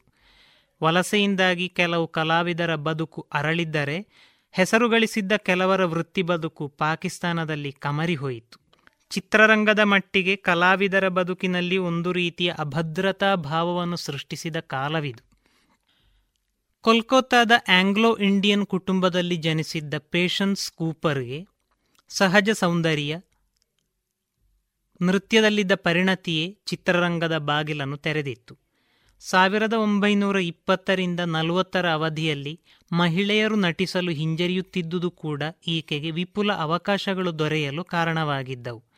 ನರ್ತಕಿಯಾಗಿ ನಾಟಕ ಕಂಪನಿಯನ್ನು ಪ್ರವೇಶಿಸಿ ಮೂಕ ಚಿತ್ರಗಳಲ್ಲಿ ನಟಿಸುತ್ತಾ ಸಾವಿರದ ಒಂಬೈನೂರ ಇಪ್ಪತ್ತರಿಂದ ನಲವತ್ನಾಲ್ಕರವರೆಗೂ ನಟನೆಯಲ್ಲಿ ತೊಡಗಿಸಿಕೊಂಡಿದ್ದ ಇವಳನ್ನು ಚಿತ್ರರಂಗದ ಆರಂಭಿಕ ದಿನಗಳ ಸೂಪರ್ ಸ್ಟಾರ್ ಎಂದು ಈಗ ಕರೆಯಬಹುದು. ಸುಮಾರು ನಲವತ್ತು ಚಿತ್ರಗಳಲ್ಲಿ ನಟಿಸಿರುವ ಈಕೆಯ ಜನಪ್ರಿಯ ಚಿತ್ರಗಳು ನಳದಮಯಂತಿ, ಧ್ರುವತಾರ, ವಿಷ್ಣು ಅವತಾರ್, ಪತಿಭಕ್ತಿ ಝೆಹ್ರಿ ಸಾಂಪ್. ಧ್ರುವನ ತಾಯಿ ಸುನೀತಿಯಾಗಿ, ದಮಯಂತಿಯಾಗಿ ನಟಿಸಿದ ಪಾತ್ರಗಳು ಜನರ ಮೆಚ್ಚುಗೆಗೆ ಪಾತ್ರವಾಗಿದ್ದವು. ಶೋಷಣೆಗೆ ಒಳಗಾದ ಮುಗ್ಧ ಯುವತಿಯ ಪಾತ್ರಗಳೇ ಈಕೆಗೆ ಹೆಚ್ಚಾಗಿ ದೊರೆಯುತ್ತಿದ್ದವು. ಇರಾದ ಎಂಬುದು ಇವಳು ಭಾರತದಲ್ಲಿ ನಟಿಸಿದ ಕೊನೆಯ ಚಿತ್ರ. ಭಾರತೀಯ ಚಿತ್ರರಂಗದಲ್ಲಿ ಮೊತ್ತ ಮೊದಲ ಬಾರಿಗೆ ದ್ವಿಪಾತ್ರದಲ್ಲಿ ಅಭಿನಯಿಸಿದ ನಾಯಕಿ ಎಂಬ ಹೆಗ್ಗಳಿಕೆ ಈಕೆಗೆ ಸಲ್ಲುತ್ತದೆ. ಪತ್ನಿ ಪ್ರತಾಪ್ ಚಿತ್ರದಲ್ಲಿ ಅವಳಿ ಜವಳಿ ಸೋದರಿಯರು ಕಾಶ್ಮೀರಿ ಸುಂದರಿಯಲ್ಲಿ ತಾಯಿ ಮಗಳ ಪಾತ್ರವನ್ನು ಇವರು ನಿರ್ವಹಿಸಿದ್ದರು. ವಾಣಿಜ್ಯೋದ್ಯಮಿಯನ್ನು ಮದುವೆಯಾದ ಪೇಷನ್ಸ್ ಕೂಪರ್ ಪಾಕಿಸ್ತಾನಕ್ಕೆ ವಲಸೆ ಹೋಗಿ ಪತಿಯೊಂದಿಗೆ ನೆಲೆಸಿದಳು. ಸಾವಿರದ ಒಂಬೈನೂರ ನಲವತ್ತೆಂಟರಲ್ಲಿ ಬಿಡುಗಡೆಯಾದ ಪಾಕಿಸ್ತಾನದ ಮೊದಲ ಚಿತ್ರ ತೇರಿ ಯಾದ್. ಇದರ ಹೀರೋ ನಾಸಿರ್ ಖಾನ್. ನಾಯಕಿ ಆಶಾ ಭೋಸ್ಲೆಯೊಂದಿಗಿನ ಈ ಚಿತ್ರ ಬಾಕ್ಸ್ ಆಫೀಸಲ್ಲಿ ಇನ್ನಿಲ್ಲದಂತೆ ವಿಫಲವಾಗಿತ್ತು. ನಟ ದಿಲೀಪ್ ಕುಮಾರನ ಕಿರಿಯ ಸೋದರ ನಾಸಿರ್ ಖಾನ್ ಭಾರತದಲ್ಲಿ ನಟನೆಗೆ ಕಾಲಿಟ್ಟದ್ದು ಸಾವಿರದ ಒಂಬೈನೂರ ನಲವತ್ತೈದರಲ್ಲಿ. ಶೆಹನಾಯ್ ಚಿತ್ರದ ಅನ ಮೇರಿ ಜಾನ್ ಮೇರಿ ಜಾನ್ ಸಂಡೇ ಕೆ ಸಂಡೇ ಮತ್ತು ಮಾರ್ಕಟಾರಿ ಮರ್ಜಾನ ಎಂಬ ಹಾಡುಗಳಲ್ಲಿ ರೆಹಾನಾಳೊಂದಿಗೆ ಅಭಿನಯಿಸಿ ಜನಪ್ರಿಯತೆಯನ್ನು ಗಳಿಸಿದ್ದವನು. ಈ ಚಿತ್ರಗಳ ನಾಯಕ ಖ್ಯಾತ ನಟ ಮೆಹಮೂದ್ ಅವರ ತಂದೆ ಮುಮ್ತಾಜ್ ಅಲಿ. ಪಾಕಿಸ್ತಾನವು ತನ್ನ ನಟನಾ ಬದುಕಿನಲ್ಲಿ ಹೊಸ ಅಧ್ಯಾಯವನ್ನು ಬರೆಯಬಹುದು ಎಂದು ಭಾವಿಸಿ ವಲಸೆ ಹೋದವನು ತೇರಿಯಾದ್ ಮತ್ತು ಶಹೀದ ಎಂಬ ಎರಡು ಚಿತ್ರಗಳಲ್ಲಿ ನಟಿಸಿದ. ಎರಡೂ ಚಿತ್ರಗಳ ದಯನೀಯ ಸೋಲಿನಿಂದ ಕಂಗೆಟ್ಟು ಅಣ್ಣ ದಿಲೀಪ್ ಕುಮಾರ್ನ ಸಹಯೋಗದೊಂದಿಗೆ ಚಿತ್ರ ಹಂಚಿಕೆಯ ಸಂಸ್ಥೆಯನ್ನು ಆರಂಭಿಸಿದ. ಈ ನಡುವೆ ಅಲ್ಲಿನ ಪಂಜಾಬಿ ಯುವತಿಯೊಂದಿಗೆ ಪ್ರೇಮಕ್ಕೆ ಸಿಲುಕಿ ದೇಶ ಬಿಟ್ಟು ಓಡಬೇಕಾದ ಪರಿಸ್ಥಿತಿ ಬಂತು. ಪುನಃ ಭಾರತಕ್ಕೆ ಹಿಂತಿರುಗಿ ಖಜಾನ, ನಗೀನ, ನಖ್ರೆ ಮುಂತಾದ ಚಿತ್ರಗಳಲ್ಲಿ ನಟಿಸಿದ. ಈತನ ಈ ಚಿತ್ರಗಳು ಯಾವುದೂ ಯಶಸ್ಸು ಕಾಣದಿದ್ದರೂ ಕೂಡ ನೂತನ್ ಸುರಯ್ಯ ನರ್ಗಿಸ್, ಮೀನಾಕುಮಾರಿ, ಬೇಗಂ ಪಾರಾಳಂಥ ನಟಿಯೊಂದಿಗೆ ಅಭಿನಯಿಸುವ ಅವಕಾಶ ಇವನದ್ದಾಗಿತ್ತು. ಮುಂದೆ ಬೇಗಂ ಪಾರಾಳನ್ನೇ ಈತ ವಿವಾಹವಾದ. ನೂತನಳೊಂದಿಗೆ ನಟಿಸಿರುವ ನಗೀನ ಚಿತ್ರಕ್ಕೆ ಆ ದಿನಗಳಲ್ಲಿಯೇ ವಯಸ್ಕರಿಗೆ ಮಾತ್ರ ಎಂಬ ಸರ್ಟಿಫಿಕೇಟ್ ಅನ್ನು ನೀಡಲಾಗಿತ್ತು. ಸಾವಿರದ ಒಂಬೈನೂರ ಅರವತ್ತೊಂದರಲ್ಲಿ ಅಣ್ಣ ದಿಲೀಪ್ ಕುಮಾರ್ನೊಡನೆ ನಟಿಸಿದ ಗಂಗಾ ಜಮುನಾ ಈತನ ಗಮನಾರ್ಹ ಚಿತ್ರ. ದಿಲೀಪ್ ಕುಮಾರ್ ನಾಯಕನಾಗಿ ಅಭಿನಯಿಸಿದ ಈ ಚಿತ್ರದಲ್ಲಿ ನಸೀರ್ ಖಾನ್ ದಿಲೀಪ್ ಕುಮಾರ್ನ ತಮ್ಮನ ಪಾತ್ರವನ್ನೇ ಮಾಡಿದ್ದ. ವಿಚಿತ್ರ ಕಾಯಿಲೆಯೊಂದಕ್ಕೆ ಬಲಿಯಾದ ಈತ ಹುಬ್ಬು, ಕಣ್ಣುರೆಪ್ಪೆ ತಲೆಕೂದಲುಗಳನ್ನು ಶಾಶ್ವತವಾಗಿ ಕಳೆದುಕೊಂಡದ್ದರಿಂದ ನಟನೆಗೆ ವಿದಾಯವನ್ನು ಹೇಳಿದ. ಆವಾಜ್ ದೇ ಹೇ, ದುನಿಯಾ ಮೇರಿ ಜವಾ ಹೇ, ಆಬಾದ್ ಮೇರೆ ದಿಲ್ ಮೇ ಉಮೀದ ಕಾ ಜಹಾ ಹೇ. ऐसे में तू कहाँ है ಅನ್ಮೋಲ್ ಘಡಿ ಎಂಬ ಚಿತ್ರದಲ್ಲಿ ಮೂಡಿಬಂದಿರುವ ಈ ಹಾಡನ್ನು ಹಾಡಿದ ನೂರ್ಜಹಾನ್ ಎಂಬ ಗಾಯಕಿ ಯಾರಿಗೆ ತಾನೇ ನೆನಪಿಲ್ಲ ರೂಪವತಿ ಅದ್ಭುತ ಗಾಯಕಿ ಮತ್ತು ನಟಿ ನೂರ್ಜಹಾನ್ ಪಾಕಿಸ್ತಾನಕ್ಕೆ ವಲಸೆ ಹೋಗದೆ ಇಲ್ಲೇ ಉಳಿದಿರುತ್ತಿದ್ದರೆ ಲತಾ ಮಂಗೇಶ್ಕರ್ ಮತ್ತು ಈಕೆ ನಡುವೆ ಅದೆಂಥ ಸ್ಪರ್ಧೆ ಇರಬಹುದಿತ್ತೋ ಏನೋ ಸುಮಾರು ಆರು ದಶಕಗಳ ಕಾಲ ಪಾಕಿಸ್ತಾನದ ಸ್ವರ ಸಾಮ್ರಾಜ್ಞಿಯಾಗಿ ಮೆರೆದ ನೂರ್ಜಹಾನ್, ಫಿಲ್ಮಿ ಗೀತೆ, ಗಜಲ್, ಖವ್ವಾಲಿ ಮತ್ತು ಶಾಸ್ತ್ರೀಯ ಗಾಯನಗಳಲ್ಲಿ ಅಸಾಮಾನ್ಯ ಪರಿಣತಿಯನ್ನು ಹೊಂದಿದ್ದರು. ಇಪ್ಪತ್ತು ಸಾವಿರಕ್ಕೂ ಮೀರಿ ಹಾಡುಗಳನ್ನು ಉರ್ದು, ಹಿಂದಿ, ಪಂಜಾಬಿ, ಸಿಂಧಿ, ಪಶ್ತೂನ್ ಭಾಷೆಗಳಲ್ಲಿ ಹಾಡಿರುವ ಈಕೆ ನಟಿಸಿರುವ ಚಿತ್ರಗಳ ಸಂಖ್ಯೆ ನಲವತ್ತು. ಸ್ವತಂತ್ರ ಪಾಕಿಸ್ತಾನದ ಮೊದಲ ಮಹಿಳಾ ಚಿತ್ರ ನಿರ್ದೇಶಕಿ ಎಂಬ ಖ್ಯಾತಿ ಈಕೆಯದು. ಮಲ್ಲಿಕಾ ಎ ತರನ್ನುಂ, ದಕ್ಷಿಣ ಏಷ್ಯಾದ ಶ್ರೇಷ್ಠ ಹಾಡುಗಾರ್ತಿ, ಮಾಧುರ್ಯ ಭರಿತ ಗಾಯಕಿ, ಸ್ವರ ಸಾಮ್ರಾಜ್ಞಿ ಎಂದೆಲ್ಲ ಕರೆಸಿಕೊಂಡ ಸಾರ್ವಕಾಲಿಕ ಶ್ರೇಷ್ಠ ಗಾಯಕಿ ನೂರ್ಜಹಾನ್ ಐದನೇ ವಯಸ್ಸಿನಿಂದಲೇ ಸಂಗೀತ ಕ್ಷೇತ್ರಕ್ಕೆ ಕಾಲಿಟ್ಟವಳು. ಉಸ್ತಾದ್ ಬಡೆ ಗುಲಾಂ ಅಲಿ ಖಾನ್ ಅವರ ಬಳಿ ಸಂಗೀತವನ್ನು ಕಲಿತ ನೂರ್ಜಹಾನಳ ಮೊದಲ ಚಿತ್ರ ಪಂಜಾಬಿ ಭಾಷೆಯ ಗುಲ್ ಎ ಬಕಾವಲಿ. ಬಾಲನಟಿ ಅಲ್ಲಾ ವಾಸೈ ಅವರನ್ನು ಚಿತ್ರರಂಗ ನೂರ್ಜಹಾನ್ ಎಂದು ಕರೆದು ಅದೇ ಹೆಸರಿನಿಂದ ಪ್ರಸಿದ್ಧಳಾದ ಈಕೆಯ ಗಮನಾರ್ಹ ಚಿತ್ರಗಳು ಝೀನತ್, ಜುಗ್ನು, ಅನಾರ್ಕಲಿ, ಇಂತಜಾರ್, ಬಡಿಮ ಇತ್ಯಾದಿ. ನಾಯಕಿಯಾಗಿ ನಟಿಸಿದ ಮೊದಲ ಚಿತ್ರ ಸಾವಿರದ ಒಂಬೈನೂರ ನಲವತ್ತೆರಡರಲ್ಲಿ ಬಿಡುಗಡೆಗೊಂಡ ಖಾನ್ದಾನ್. ಮುಂದೆ ಈ ಚಿತ್ರದ ನಿರ್ದೇಶಕ ರಿಜ್ವಿಯನ್ನೇ ಮದುವೆಯಾಗಿ ಪಾಕಿಸ್ತಾನದ ಕರಾಚಿಗೆ ಹೋಗಿ ನೆಲೆಗೊಂಡಳು. ಭಾರತದಲ್ಲಿ ಯಶಸ್ವಿಯಾಗಿದ್ದ ನಟಿ ನೂರ್ಜಹಾನ್ ಪಾಕಿಸ್ತಾನದಲ್ಲಿ ತನ್ನ ಇನ್ನಿಂಗ್ಸ್ ಆರಂಭಿಸಲು ಸಾವಿರದ ಒಂಬೈನೂರ ಐವತ್ತೊಂದರವರೆಗೂ ಕಾಯಬೇಕಾಯಿತು. ಪತಿ ರಿಜ್ವಿ ನಿರ್ದೇಶಿಸಿದ ಜುಗ್ನು ಎಂಬ ಚಿತ್ರ ದಿಲೀಪ್ ಕುಮಾರ್ನಿಗೆ ನಾಯಕನಾಗಿ ಬ್ರೇಕನ್ನು ತಂದುಕೊಟ್ಟಿತು. ಆ ಚಿತ್ರದಲ್ಲಿ ಮೊತ್ತ ಮೊದಲ ಬಾರಿ ಮೊಹಮ್ಮದ್ ರಫಿ ಅವರು ದಿಲೀಪ್ ಕುಮಾರ್ನಿಗೋಸ್ಕರ ಹಾಡಿದರು. ಹಾಡುವಾಗ ಯುಗಳ ಗೀತೆಯಾಗಿ ಅವರು ನೂರ್ಜಹಾನ್ರೊಂದಿಗೆ ಹಾಡಬೇಕಿತ್ತು. ಆದರೆ ಹೊಸ ಗಾಯಕರೊಂದಿಗೆ ನಾನು ಹಾಡುವುದಿಲ್ಲ ಎಂದು ನೂರ್ಜಹಾನ್ ಪಟ್ಟು ಹಿಡಿದು ಕುಳಿತಿದ್ದರು.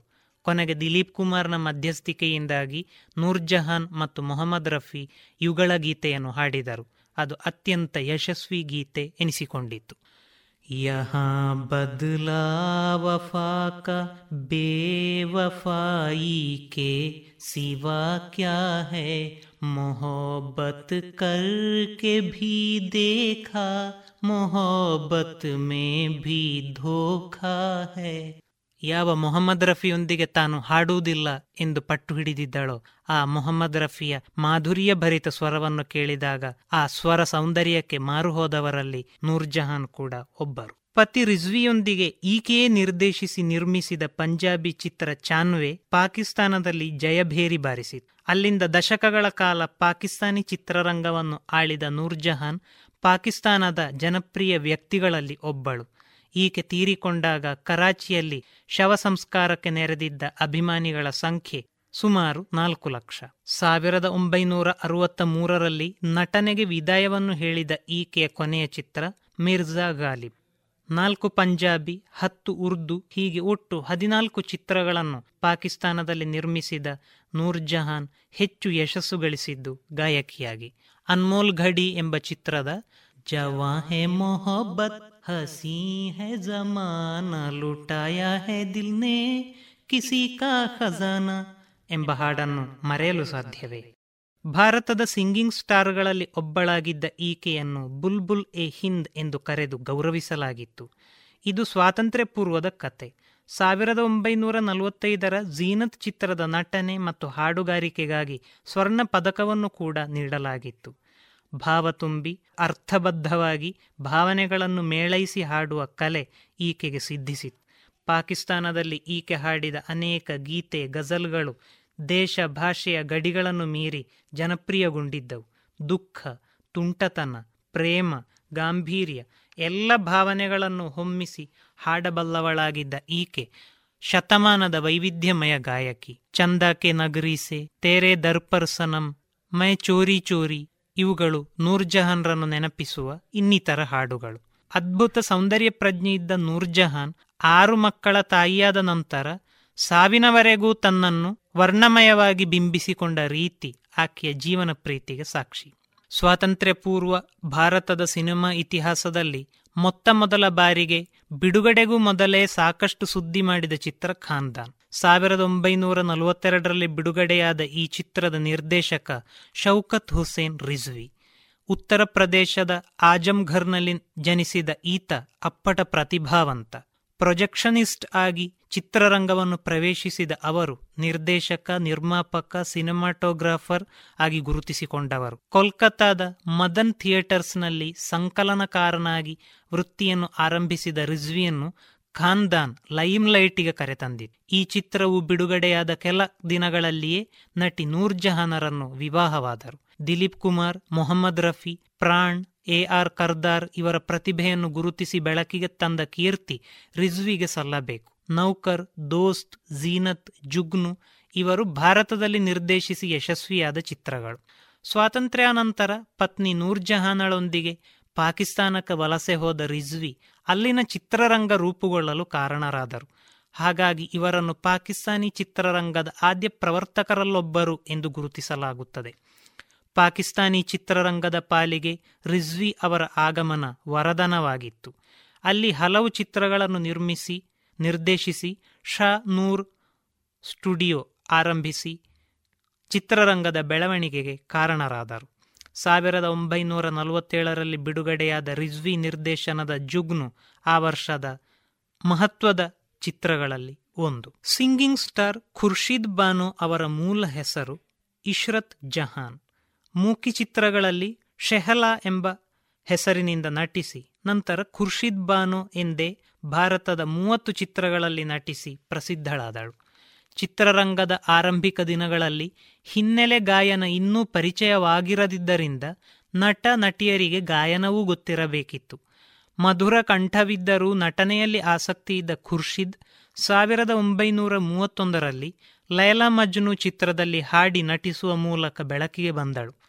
ಭಾರತೀಯ ಚಿತ್ರರಂಗದ ಇತಿಹಾಸದಲ್ಲಿ ಅವಳ ಹೆಸರು ದಾಖಲಾಗಿರುವುದು ಕೆ ಎಲ್ ಸ್ಯಾಗಲ್ ಅವರೊಂದಿಗೆ ನಟಿಸಿದ ಭಕ್ತ ಸೂರ್ದಾಸ್ ಮತ್ತು ತಾನ್ಸೇನ್ ಚಿತ್ರಗಳಿಂದ. ಸೂರದಾಸ್ ಚಿತ್ರದಲ್ಲಿ ಕೆ ಎಲ್ ಸೇಗಲ್ ಹಾಡಿದ ಶ್ಯಾಮ್ ಹಮಾರೆ ಚೋರ್, ಮಧುಕರ್ ಶ್ಯಾಮ್ ಹಮಾರೆ ಚೋರ್ ಎಂಬ ಹಾಡನ್ನು ಮರೆಯಲು ಸಾಧ್ಯವಿಲ್ಲ. ಅಂತೆಯೇ ತಾನ್ಸೇನ್ ಎಂಬ ಚಿತ್ರದ ಗೀತೆಗಳು ಕೇವಲ ಕೆ ಎಲ್ ಸೆಹಗಲ್ ಅವರಿಂದಲ್ಲದೆ ಖುರ್ಷಿದ್ ಬಾನು ಅವರ ಕಂಠಸಿರಿಯಿಂದಲೂ ಸ್ಮರಿಸಲ್ಪಟ್ಟಿವೆ. ಮಧುರ್ ಮಧುರ್ ಗಾರೆ ಮನುವ, ಬರುಸೋರೆ ಘಟಾ ಘನುಘೋರ್, ದುಖಿಯಾ ಜಿಯಾರ, ಇದು ಇವಳ ಕೆಲವು ಜನಪ್ರಿಯ ಗೀತೆಗಳು. ಪಂಜಾಬಿ ಚಿತ್ರಗಳಲ್ಲಿ ನಟಿಸುವ ಮೂಲಕ ಚಿತ್ರರಂಗವನ್ನು ಪ್ರವೇಶಿಸಿದ ಈಕೆ ಪೃಥ್ವಿರಾಜ್ ಕಪೂರನ ಜೋಡಿಯಾಗಿ ಸ್ವರ್ಗ ಕಿ ಸಿಡಿ ಎಂಬ ಚಿತ್ರದಲ್ಲಿಯೂ ನಟಿಸಿದ್ದಾಳೆ. ಸಾವಿರದ ಒಂಬೈನೂರ ಮೂವತ್ತೈದರಿಂದ ಮೂವತ್ತೆಂಟನೆಯ ಇಸವಿ ಈಕೆಯ ಪಾಲಿನ ಉಚ್ಚ್ರಾಯ ದಿನಗಳಾಗಿದ್ದವು. ಸಾವಿರದ ಒಂಬೈನೂರ ಮೂವತ್ತೊಂಬತ್ತರ ನಂತರ ಇವಳ ಗಾನಮುದ್ರಿಕೆಗಳನ್ನು ತಯಾರಿಸಿ ಬಿಡಲಾಗಿತ್ತು. ಅದರಲ್ಲಿಯೂ ಅಪಾರ ಯಶಸ್ಸು ಗಳಿಸಿದ ಇವಳ ಸಂಗೀತದ ಬದುಕಿನಲ್ಲಿ ಖೇಮ್ಚಂದ್ ಪ್ರಕಾಶ್ ಮತ್ತು ಜ್ಞಾನ್ಚಂದ್ ಇಬ್ಬರು ಸಂಗೀತ ನಿರ್ದೇಶಕರ ಪಾತ್ರ ಅತ್ಯಂತ ದೊಡ್ಡದು. ಬೇಟಿ ಪರದೇಸಿ, ಶಾದಿ, ಚಾಂದಿನಿ, ಮೂರ್ತಿ ಚಿತ್ರಗಳಲ್ಲಿ ಇವಳ ಹಾಡುಗಾರಿಕೆಗೆ ಅಪಾರ ಮೆಚ್ಚುಗೆ ವ್ಯಕ್ತವಾಗಿತ್ತು. ನಕ್ಲಿ doctor Muflis Ashiq, bomb shell, Mirza Sahiban, Sitara, Madhur Milan, Holi ಇತ್ಯಾದಿಗಳು ಇವರನ್ನು ನೆನಪಿಸಿಕೊಳ್ಳಬಹುದಾದ ಕೆಲವು ಉತ್ತಮ ಚಿತ್ರಗಳು. ಭಾರತದಲ್ಲಿ ಈಕೆ ನಟಿಸಿದ ಕೊನೆಯ ಚಿತ್ರ ಸಾವಿರದ ಒಂಬೈನೂರ ನಲವತ್ತೆಂಟರಂದು ಬಿಡುಗಡೆಯಾದ ಪಪೀಹಾರೆ. ಲಾಹೋರ್ ಸಮೀಪದ ಹಳ್ಳಿಯೊಂದರಲ್ಲಿ ಜನಿಸಿದ ಖುರ್ಷಿದ್ ಅವರ ಮೊದಲ ಪತಿ ಲಾಲಾ ಯಾಕೂಬ್ ಅವರೊಂದಿಗೆ ಪಾಕಿಸ್ತಾನಕ್ಕೆ ವಲಸೆ ಹೋಗಿ ಅಲ್ಲಿ ನಟನೆಯಲ್ಲಿ ಮುಂದುವರಿಯಲು ನಿರ್ಧರಿಸಿದ್ದಳು. ಈ ನಿರ್ಧಾರವೇ ಅವಳ ವೃತ್ತಿ ಬದುಕಿಗೆ ಮಾರಕವಾಗಿ ಪರಿಣಮಿಸಿತು ಪಾಕಿಸ್ತಾನದಲ್ಲಿ ಈಕೆ ನಟಿಸಿದ ಫನ್ಕಾರ್, ಮಂಡಿ ಚಿತ್ರಗಳು ಸೋತು ಹೋದವು. ವೈವಾಹಿಕ ಬದುಕು ತಿರುವನ್ನು ಪಡೆದುಕೊಂಡು ಮೊದಲ ಪತಿಯಿಂದ ವಿಚ್ಛೇದನವನ್ನು ಪಡೆದು ಎರಡನೆಯ ವಿವಾಹವಾಗಿ ನಟನೆಯಿಂದ ದೂರವಾದಳು. ವಿಂಟೇಜ್ ಯುಗದ ಅದ್ಭುತ ಗಾಯಕಿ ಖುರ್ಷೀದಳ ತುಂಬು ಕಂಠದ ಗಾಯನ ಅತ್ಯಂತ ವಿಭಿನ್ನವಾಗಿದ್ದು, ಲತಾ ಮಂಗೇಶ್ಕರ್ ಆಗಮನದ ನಂತರ ಈ ರೀತಿಯ ಹಾಡುಗಾರಿಕೆ ಮಾಯವಾಯಿತು. ನೋಡಲು ಅನುಪಮ ಸುಂದರಿಯಷ್ಟೇ ಅಲ್ಲದೆ ಆಕರ್ಷಕ ವ್ಯಕ್ತಿತ್ವವನ್ನು ಹೊಂದಿದ್ದ ಖುರ್ಷೀದ್ ಅವರ ನೆನಪು ಅಜರಾಮರವಾಗಿದೆ. ಭಾರತೀಯ ಚಿತ್ರರಂಗಕ್ಕೆ ಲತಾ ಮಂಗೇಶ್ಕರಳನ್ನು ಪರಿಚಯಿಸಿದ ಕೀರ್ತಿ ಮಾಸ್ಟರ್ ಗುಲಾಂ ಹೈದರ್ ಅವರಿಗೆ ಸಲ್ಲಬೇಕು. ಈ ಪ್ರತಿಭಾವಂತ ಸಂಗೀತ ಸಂಯೋಜಕ ಹುಟ್ಟಿದ್ದು ಸಿಂಧ್ ಪ್ರಾಂತ್ಯದ ಹೈದರಾಬಾದಿನಲ್ಲಿ. ಓದಿದ್ದು ದಂತವೈದ್ಯಕೀಯವನ್ನಾದರೂ ಸಂಗೀತದ ಮೇಲಿನ ಆಸಕ್ತಿ ಇವರನ್ನು ಚಿತ್ರರಂಗಕ್ಕೆ ಕರೆತಂದಿತು. ಮನೆಯವರ ವಿರೋಧದ ನಡುವೆ ಸಂಗೀತ ಕ್ಷೇತ್ರವನ್ನು ಪ್ರವೇಶಿಸಿ ಆರಂಭಿಕ ದಿನಗಳಲ್ಲಿ ಹಾರ್ಮೋನಿಯಂ ವಾದಕರಾಗಿ ಗುರುತಿಸಿಕೊಂಡರು. ಆ ದಿನಗಳ ಪ್ರಸಿದ್ಧ ಗಾಯಕಿ ಉಮ್ರಾವ್ ಜಿಯಾ ಸಿಂಗ್ ಹಾಡಿಗೆ ಸಂಗೀತ ನೀಡಿದವರು ಮುಂದೆ ಅವರನ್ನೇ ವಿವಾಹವಾದರು. ಸಂಗೀತ ಸಂಯೋಜನೆಯಲ್ಲಿ ಪಂಜಾಬಿ ಜನಪದ ಗೀತೆ ಢೋಲಕ್ ವಾದ್ಯ ಮತ್ತು ಜನಪ್ರಿಯ ರಾಗಗಳನ್ನು ಮಿಶ್ರಗೊಳಿಸಿ ಹೊಸ ರೀತಿಯಲ್ಲಿ ಸಂಗೀತವನ್ನು ನಿರ್ದೇಶಿಸಿದ್ದು ಇವರ ಹಾಡುಗಳಲ್ಲಿನ ಹೊಸತನಕ್ಕೆ ಕಾರಣವಾಯಿತು. ಇವರಿಗೆ ಮೊದಲ ಬ್ರೇಕ್ ನೀಡಿದ ಚಿತ್ರ ಗುಲ್ ಎ ಬಕಾವಲಿ. ಈ ಚಿತ್ರದಲ್ಲಿ ನೂರ್ಜಹಾನರಿಂದ ಅನೇಕ ಮಧುರ ಗೀತೆಗಳನ್ನು ಹಾಡಿಸಿದರು. ಲತಾ ಮಂಗೇಶ್ಕರ್ ಅಲ್ಲದೆ ಸುಧಾ ಮಲ್ಹೋತ್ರ, ಸುರೀಂದರ್ ಕೌರ್ ಎಂಬಿಬ್ಬರು ಅದ್ಭುತ ಗಾಯಕಿಯರನ್ನು ಚಿತ್ರರಂಗಕ್ಕೆ ಪರಿಚಯಿಸಿದ ಕೀರ್ತಿ ಇವರಿಗೆ ಸಲ್ಲುತ್ತದೆ. ಖಜಾಂಚಿ, ಯಮ್ಲಾ ಜಟ್, ಖಾನ್ದಾನ್, ಪೂಂಜಿ, ಹುಮಾಯೂನ್, ಶಹೀದ್ ಕನೀಜ್ ಮಜ್ಬೂರ್ ಇವುಗಳು ಇವರು ಸಂಗೀತ ನೀಡಿದ ಕೆಲವು ಚಿತ್ರಗಳು. ಖಾನ್ದಾನ್ ಚಿತ್ರದ ಯಶಸ್ಸಿಗೆ ಮಧುರ ಗೀತೆಗಳನ್ನು ಸಂಯೋಜಿಸಿದ ಗುಲಾಂ ಹೈದರ್ ಕೂಡ ಕಾರಣರು. ಇವರ ಗರಡಿಯಲ್ಲಿ ಪಳಗಿದ ಇಬ್ಬರು ಶಿಷ್ಯರೇ ನೌಷಾದ್ ಮತ್ತು ಮದನ್ ಮೋಹನ್.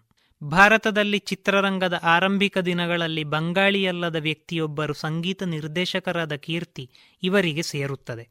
ಸಂಗೀತ ನಿರ್ದೇಶಕರಿಗೆ ಸೂಕ್ತ ಸಂಭಾವನೆ ಮತ್ತು ಗೌರವ ದೊರೆಯಲು ಕಾರಣಕರ್ತರಾದವರೇ ಮಾಸ್ಟರ್ ಗುಲಾಂ ಹೈದರ್.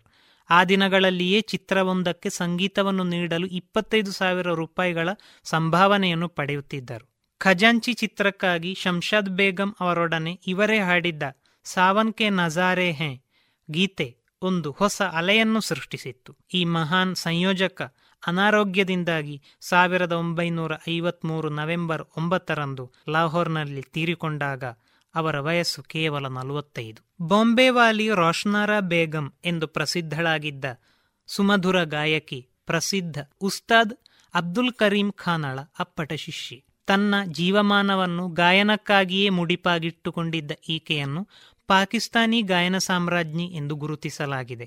ವಿನಯವಂತೆ ಸರಳ ವ್ಯಕ್ತಿತ್ವದ ರೋಷ್ನಾರ, ಆಕಾಶವಾಣಿಯ ಗಾಯಕಿಯಾಗಿ ವೃತ್ತಿಯನ್ನಾರಂಭಿಸಿ, ನೂರ್ ಎ ಇಸ್ಲಾಂ ಎಂಬ ಚಿತ್ರದ ಗಾಯಕಿಯಾಗಿ ಮತ್ತು ನಾಯಕಿಯಾಗಿ ಚಿತ್ರರಂಗವನ್ನು ಪ್ರವೇಶಿಸಿದಳು.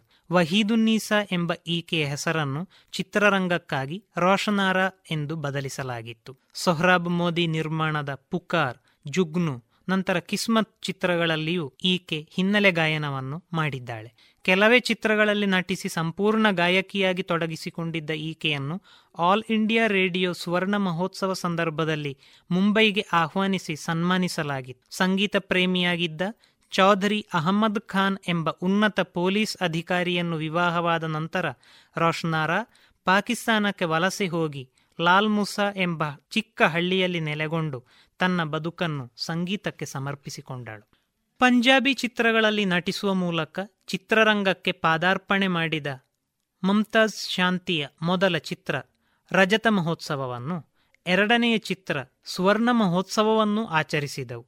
ಆ ದಿನಗಳ ಪಂಜಾಬಿ ಚಿತ್ರರಂಗದ ಅತ್ಯುತ್ತಮ ನರ್ತಕಿ ಎಂದು ಹೆಸರಾಗಿದ್ದ ಈಕೆಯ ಉತ್ತಮ ನೃತ್ಯಕ್ಕೆ ಉದಾಹರಣೆಯಾಗಿ ಕಿಸ್ಮತ್ ಚಿತ್ರದ ಘರ್ ಘರ್ಮೆ ದಿವಾಲಿ ಹೇ ಸಾಕ್ಷಿಯಾಗಿ ಕಣ್ಣ ಮುಂದೆ ಇದೆ. ಸಾವಿರದ ಒಂಬೈನೂರ ನಲವತ್ತೆರಡರಂದು ಬಿಡುಗಡೆಗೊಂಡ ಕಿಸ್ಮತ್, ಈಕೆಯ ನಟನ ಬದುಕಿನ ಅತ್ಯುತ್ತಮ ಚಿತ್ರ. ಈ ಚಿತ್ರದ ಯಶಸ್ಸಿಗೆ ನಾಯಕ ಅಶೋಕ್ ಕುಮಾರನಷ್ಟೇ ಸಮ ಪಾಲುದಾರಳು ನಾನು ಎಂದು ರೂಪಿಸಿದ ಮಮ್ತಾಜ್ ಶಾಂತಿಯನ್ನು ಆ ದಿನಗಳ ಸ್ಟಾರ್ ನಟಿ ಎಂದು ಬಣ್ಣಿಸಲಾಗಿದೆ. ಕಿಸ್ಮತ್ ಚಿತ್ರದ ಅಭೂತಪೂರ್ವ ಯಶಸ್ಸಿನ ಬಳಿಕ ಅಶೋಕ್ ಕುಮಾರ್ ಅವರು ಮಮ್ತಾಜ್ ಶಾಂತಿ ನನ್ನ ಪಾಲಿನ ಲಕ್ಕಿ ಸ್ಟಾರ್ ಎಂದು ಮುಕ್ತಕಂಠದಿಂದ ಹೊಗಳಿದ್ದರು. ಈ ಚಿತ್ರವನ್ನು ವೀಕ್ಷಿಸಿದ್ದ ಗಾಂಧೀಜಿಯವರು ಕೂಡ ಸಂತೋಷವನ್ನು ವ್ಯಕ್ತಪಡಿಸಿದ್ದರು. ಆ ಚಿತ್ರ ಬಿಡುಗಡೆಯಾದ ಮೂವತ್ತೆರಡು ವರ್ಷಗಳ ನಂತರ ಶೋಲೆ ಬಿಡುಗಡೆಯಾಗುವವರೆಗೂ ಅತಿ ಹೆಚ್ಚು ದಿನ ಓಡಿದ ಸಿನಿಮಾ ಎಂಬ ದಾಖಲೆ ಆಗಲು ಕಿಸ್ಮತ್ ಚಿತ್ರದ ಹೆಸರಿನಲ್ಲಿ ಇತ್ತು. ಅಶೋಕ್ ಕುಮಾರ್, ದಿಲೀಪ್ ಕುಮಾರ್ ಮತ್ತು ತಿಲಕ್ ಕಪೂರ್ ಅವರೊಂದಿಗೆ ನಾಯಕಿಯಾಗಿ ನಟಿಸಿರುವ ಈಕೆ ಒಟ್ಟು ಇಪ್ಪತ್ನಾಲ್ಕು ಚಿತ್ರಗಳಲ್ಲಿ ನಟಿಸಿದ್ದಾಳೆ. ಬಸಂತ್, ಬದಲ್ತಿ ದುನಿಯಾ, ಧರ್ತಿ ಕೆ ಲಾಲ್, ಘರ್ ಕಿ ಇಜ್ಜತ್ ಈಕೆಯ ಹೆಸರಿಸಬಹುದಾದ ಕೆಲವು ಚಿತ್ರಗಳು. ಕಿಸ್ಮತ್ ಚಿತ್ರದ ದೇಶಭಕ್ತಿ ಗೀತೆಯನ್ನು ಯಾರಿಗಾದರೂ ಮರೆಯಲು ಸಾಧ್ಯವೇ? आज हिमालय की चोटी से फिर हमने ललकारा है दूर हटो दूर हटो दूर हटो ए दुनिया वालों ಹಿಂದೂಸ್ತಾನ್ ಹಮಾರಾ ಹೇ ಬ್ರಿಟಿಷರಿಗೆ ಪ್ರತ್ಯಕ್ಷ ಎಚ್ಚರಿಕೆಯನ್ನು ಕೊಡುವ ಈ ಹಾಡನ್ನು ಬರೆದುದಕ್ಕಾಗಿ ಕವಿ ಪ್ರದೀಪ್ ಅವರು ಭೂಗತರಾಗಿ ಬಾಳಬೇಕಾಗಿ ಬಂದಿತ್ತು ದೇಶದಾದ್ಯಂತ ಚಿತ್ರಪ್ರೇಮಿಗಳ ಕಣ್ಮಣಿಯಾಗಿದ್ದ ಮಮ್ತಾಜ್ ಶಾಂತಿಗೆ ಚಿತ್ರರಂಗಕ್ಕೆ ಕಾಲಿಟ್ಟಾಗ ಹದಿನೇಳು ವಯಸ್ಸು ತನ್ನ ಹೆಸರಿನ ಮೇಲೆ ಅಪಾರ ಪ್ರೀತಿಯಿದ್ದ ಆಕೆ ಚಿತ್ರರಂಗಕ್ಕಾಗಿ ಅದನ್ನು ಬದಲಿಸಿಕೊಳ್ಳಲು ಸಿದ್ಧಳಾಗಿರಲಿಲ್ಲ. ಆದ್ದರಿಂದ ಅವಳ ಹೆಸರಿಗೆ ಶಾಂತಿ ಎಂಬ ಹೆಸರನ್ನು ಹೊಸತಾಗಿ ಸೇರಿಸಿದ ಚಿತ್ರರಂಗ ಅದರಲ್ಲಿ ಹಿಂದೂ ಮುಸ್ಲಿಂ ಐಕ್ಯವನ್ನು ಕಂಡುಕೊಂಡಿತು ಆ ದಿನದಲ್ಲಿ ಜನಪ್ರಿಯ ನಟಿ ಯಾರು ಎಂದು ಕೋಲ್ಕತ್ತಾದ ಪತ್ರಿಕೆಯೊಂದು ಸಮೀಕ್ಷೆ ನಡೆಸಿದಾಗ ಸತತ ಮೂರು ವರ್ಷ ಆಯ್ಕೆಯಾದ ಹೆಮ್ಮೆ ಮಮ್ತಾಜ್ ಶಾಂತಿಯದ್ದು. ಆದರೆ ಯಾವ ಜನಪ್ರಿಯತೆಯನ್ನೂ ತಲೆಯೊಳಗೆ ಬಿಟ್ಟುಕೊಳ್ಳದ ಆಕೆ ಸಂಸಾರವೇ ಸರ್ವಸ್ವ ಎಂದು ಭಾವಿಸಿ ಪತಿಯೊಂದಿಗೆ ನೆಮ್ಮದಿಯ ಬದುಕನ್ನು ಕಟ್ಟಿಕೊಂಡಳು. ಮೊಹಮ್ಮದ್ ವಲಿ ಖಾನ್ ಎಂಬ ವಾಣಿಜ್ಯೋದ್ಯಮಿಯನ್ನು ವಿವಾಹವಾದ ಬಳಿಕ ಆಕೆ ಲಾಹೋರ್ನಲ್ಲಿ ನೆಲೆಸಿದಳು. ಭರತಖಂಡದ ಸಂಗೀತ ನಿರ್ದೇಶಕರ ನಡುವಿನ ರಾಜಕುಮಾರ ಎಂದು ಕರೆಸಿಕೊಂಡ ಖ್ವಾಜಾ ಖುರ್ಷೀದ್ ಅನ್ವರ್, ಭಾರತ, ಪಾಕಿಸ್ತಾನ ಎರಡೂ ದೇಶಗಳಲ್ಲಿ ತಮ್ಮ ಮಧುರ ಗೀತ ಸಂಯೋಜನೆಯಿಂದ ಜನಪ್ರಿಯತೆಯನ್ನು ಗಳಿಸಿದವರು. ಸಾಹಿತಿ, ಸಂಗೀತ ಮತ್ತು ಚಿತ್ರ ನಿರ್ದೇಶಕರು ಆಗಿದ್ದ ಇವರು ಸ್ವಾತಂತ್ರ್ಯ ಪೂರ್ವದಲ್ಲಿ ಆಲ್ ಇಂಡಿಯಾ ರೇಡಿಯೋ ದೆಹಲಿಯ ಕಾರ್ಯಕ್ರಮ ಸಂಯೋಜಕರಾಗಿದ್ದರು. ಇವರು ಸಂಗೀತವನ್ನು ನೀಡಿದ ಮೊದಲ ಹಿಂದಿ ಚಿತ್ರ ಇಶಾರ. ಈ ಚಿತ್ರದಲ್ಲಿ ಸುರಯ್ಯ ಹಾಡಿರುವ ಪನುಘಟಪೆ ಮುರಲಿಯಾ ಬಾಜೆ ಮತ್ತು ದಿಲ್ ದೇಕೆ ದಗಾ ನಹಿ ದೇನ ಅಪಾರ ಜನಪ್ರಿಯತೆಯನ್ನು ಗಳಿಸಿದ್ದವು. ನೂರ್ಜಹಾನ್, ಸುರಯ್ಯ, ಜುಬೇದ ಮತ್ತು ಕೆ ಎಲ್ ಸೇಗಲ್ ಅವರೊಂದಿಗೆ ಕೆಲಸ ಮಾಡಿದ ಇವರು ಸಂಗೀತವನ್ನು ನೀಡಿದ ಕೆಲವು ಚಿತ್ರಗಳು ಪರಖ್, ಯಕೀನ್, ನಿಶಾನ, ನೀಲಂಪರಿ, ಆಜ್ ಆರ್ಕಲ್ ಪರ್ವಾನ, ಸಿಂಗಾರ್ ಇತ್ಯಾದಿ. ಸಂಗೀತ ನಿರ್ದೇಶಕರಾದ ರೋಷನ್ ಮತ್ತು ಶಂಕರ್ ಜೈಕಿಶನ್ ಜೋಡಿಯ ಶಂಕರ್ ಇವರ ಶಿಷ್ಯರು. ಸಾವಿರದ ಒಂಬೈನೂರ ಐವತ್ತೆರಡರಂದು ಪಾಕಿಸ್ತಾನಕ್ಕೆ ವಲಸೆ ಹೋದ ಖ್ವಾಜಾ ಸಾಹೇಬರು ಅಲ್ಲಿನ ಚಿತ್ರರಂಗಕ್ಕೆ ನೀಡಿದ ಕೊಡುಗೆ ಅನನ್ಯ. ಅವರ ಅನೇಕ ಪಾಕಿಸ್ತಾನಿ ಚಿತ್ರಗಳ ಅಗ್ರಗಣ್ಯ ಹಾಡುಗಾರತಿ ನೂರ್ಜಹಾನ್. ಪಾಕಿಸ್ತಾನಿ ರೇಡಿಯೋದ ಸಿಗ್ನೇಚರ್ ಟ್ಯೂನ್ ಸಂಯೋಜನೆ ಮಾಡಿದ್ದು ಇವರೇ. ಲಕ್ಸ್ ಸೋಪಿಗೆ ಜಾಹೀರಾತು ನೀಡಿದ ಮೊದಲ ಪಾಕಿಸ್ತಾನಿ ನಟಿ ಮೀನಾ ಶೋರೆ ಭಾರತದ ಚಿತ್ರರಸಿಕರ ಮೆಚ್ಚುಗೆಗೆ ಪಾತ್ರಳಾಗಿದ್ದ ಈಕೆಯದ್ದು ದುರಂತ ಬದುಕು. ಖುರ್ಷಿದ್ ಜಹಾನ್ ಎಂಬ ಹೆಸರಿನ ಈಕೆಯ ರೂಪ ಸಾಮರ್ಥ್ಯವನ್ನು ಗಮನಿಸಿದ ಸೊಹ್ರಾಬ್ ಮೋದಿ ಅವರು ತಮ್ಮ ಚಿತ್ರ ಸಿಕಂದರ್ನಲ್ಲಿ ಪಾತ್ರ ನೀಡುವ ಮೂಲಕ ಇವಳನ್ನು ಮೀನಾ ಎಂದು ನಾಮಕರಣ ಮಾಡಿ ಚಿತ್ರರಂಗಕ್ಕೆ ಕರೆತಂದರು. ಅವರ ಮಿನರ್ವಾ ಮೂವಿ ಟೋನ್ ಸ್ಟುಡಿಯೋದೊಂದಿಗೆ ಒಪ್ಪಂದ ಮಾಡಿಕೊಂಡು ಫಿರ್ಮಿಲೇಂಗೆ ಪೃಥ್ವಿವಲ್ಲಭ ಚಿತ್ರಗಳಲ್ಲಿ ನಟಿಸಿದಳು. ನಟ ಮೋತಿಲಾಲ್ ಅವರೊಂದಿಗೆ ಕೆಲ ಚಿತ್ರಗಳಲ್ಲಿ ನಟಿಸಿದ ಈಕೆಗೆ ಹೆಸರು ತಂದುಕೊಟ್ಟ ಚಿತ್ರ ಏಕ್ ಥಿ ಲಡ್ಕಿ. ಈ ಚಿತ್ರದ ನಿರ್ಮಾಪಕ ರೂಪ್ ಕೆ ಶೋರೆ ಅವರನ್ನು ಮದುವೆಯಾಗಿ ಮೀನಾ ಶೋರೆ ಎಂದು ಬದಲಾದಳು. ಹೊಸತಾಗಿ ಕೆಲಸವನ್ನು ಆರಂಭಿಸಿದ ಪಾಕಿಸ್ತಾನ ಪಾಕಿಸ್ತಾನಿ ಚಿತ್ರರಂಗ ಶೋರೆ ದಂಪತಿಗಳಿಗೆ ಪಾಕಿಸ್ತಾನಕ್ಕೆ ಬಂದು ಚಿತ್ರ ನಿರ್ಮಾಣದಲ್ಲಿ ತೊಡಗುವಂತೆ ಆಹ್ವಾನವನ್ನು ನೀಡಿತು ಅದನ್ನು ಒಪ್ಪಿದ ದಂಪತಿಗಳು ಅಲ್ಲಿಗೆ ಹೋಗಿ ಮಿಸ್ ಫಿಫ್ಟಿ ಸಿಕ್ಸ್ ಎಂಬ ಚಿತ್ರವನ್ನು ನಿರ್ಮಿಸಿದರು. ಈ ಚಿತ್ರದಿಂದ ತಮಗೆ ದೊರೆತ ಅಭೂತಪೂರ್ವ ಸ್ವಾಗತವನ್ನು ಗಮನಿಸಿದ ಮೀನಾ ಪಾಕಿಸ್ತಾನದಲ್ಲೇ ನೆಲೆಯೂರಲು ನಿರ್ಧರಿಸಿದಳು. ರೂಪ್ ಶೋರೆ ಇದಕ್ಕೆ ಒಪ್ಪದಿದ್ದಾಗ ಆಕೆ ತನ್ನ ವಿವಾಹ ಸಂಬಂಧವನ್ನು ಮುರಿದುಕೊಂಡಳು. ಈ ನಿರ್ಧಾರ ಆಕೆಯ ಬದುಕಿನ ಕಹಿ ದಿನಗಳ ಆರಂಭಕ್ಕೆ ಕಾರಣವಾಯಿತು. ಪಾಕಿಸ್ತಾನದಲ್ಲಿ ಈಕೆ ನಟಿಸಿದ ಸರ್ಫರೋಶ್ ಎಂಬ ಒಂದೇ ಚಿತ್ರ ಮಾತ್ರ ಯಶಸ್ವಿಯಾಯಿತು. ನಂತರ ದಿನಗಳಲ್ಲಿ ಪಾತ್ರಗಳು ದೊರೆಯದೆ ಪೋಷಕ ಮತ್ತು ಖಳ ಪಾತ್ರಗಳಿಗೆ ಸೀಮಿತಳಾಗಬೇಕಾಯಿತು. ಆಕೆಯ ಚಿತ್ರ ಬದುಕು ಪಾಕಿಸ್ತಾನದಲ್ಲಿ ಅರಳಲೇ ಇಲ್ಲ. ಮುರಿದು ಬಿದ್ದ ಐದು ವಿವಾಹಗಳು ಭಗ್ನ ಹೃದಯ ಆರ್ಥಿಕ ಮುಗ್ಗಟ್ಟಿನೊಂದಿಗೆ ಈಕೆಯ ಅಂತ್ಯ ಬಹಳ ದಾರುಣವಾಗಿತ್ತು. ಭಾರತಕ್ಕೆ ಸ್ವಾತಂತ್ರ್ಯ ಲಭಿಸಿದ ಸಂತಸದೊಂದಿಗೆ ದೇಶ ವಿಭಜನೆಯ ದುಃಖವು ಸಾವಿರದ ಒಂಬೈನೂರ ನಲವತ್ತೇಳರಲ್ಲಿ ಎದುರಾಗಿತ್ತು. ವಿಭಜನೆ ಕೇವಲ ದೇಶಕ್ಕಷ್ಟೇ ಅಲ್ಲ, ಇದರಿಂದಾಗಿ ಕಲೆ ಸಂಸ್ಕೃತಿಯೂ ಇಬ್ಬಾಗವಾಯಿತು ಆವರೆಗೂ ಒಟ್ಟಾಗಿ ಭಾರತೀಯ ಚಿತ್ರರಂಗದಲ್ಲಿ ನಟನೆ, ನಿರ್ದೇಶನ ಗಾಯನ ಎಂಬ ಪ್ರಕಾರಗಳಲ್ಲಿ ತೊಡಗಿಕೊಂಡಿದ್ದ ಕಲಾವಿದರಿಗೆ ಭಾರತ ಪಾಕಿಸ್ತಾನಗಳ ನಡುವೆ ತಮ್ಮ ತಾಯ್ನಾಡನ್ನು ಆಯ್ಕೆ ಮಾಡಿಕೊಳ್ಳುವ ಸಂಕಟ ಎದುರಾಗಿತ್ತು. ಕಲಾವಿದರಲ್ಲಿ ಅಭದ್ರತಾ ಭಾವವನ್ನು ಮೂಡಿಸಿದ ಸಂಕ್ರಮಣ ಘಟ್ಟ ಅತ್ಯಂತ ಗೊಂದಲಮಯವಾಗಿತ್ತು ಇಲ್ಲಿರಲಾರೆ, ಅಲ್ಲಿಗೆ ಹೋಗಲಾರೆ. ಇದುವರೆಗೆ ಸುಭಾಷ್ ಪಟ್ಟಾಜಿ ಅವರಿಂದ ಹಿಂದಿ ಚಿತ್ರದ ಕುರಿತ ಲೇಖನ ವಾಚನವನ್ನ ಕೇಳಿದಿರಿ. ಇದೀಗ ಜಾಣ ಸುದ್ದಿಯಲ್ಲಿ ಸಂಶೋಧನೆ ಸ್ವಾರಸ್ಯ.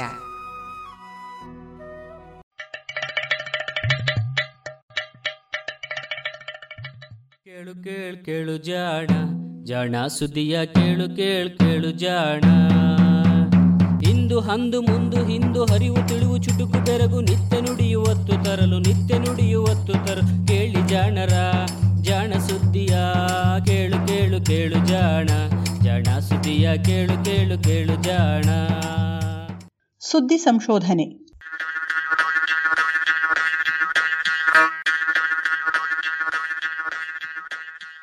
ಬೊಮ್ಮನ ದ್ವೀಪದ ಕಿಂದರಿ ಜೋಗಿಗಳು.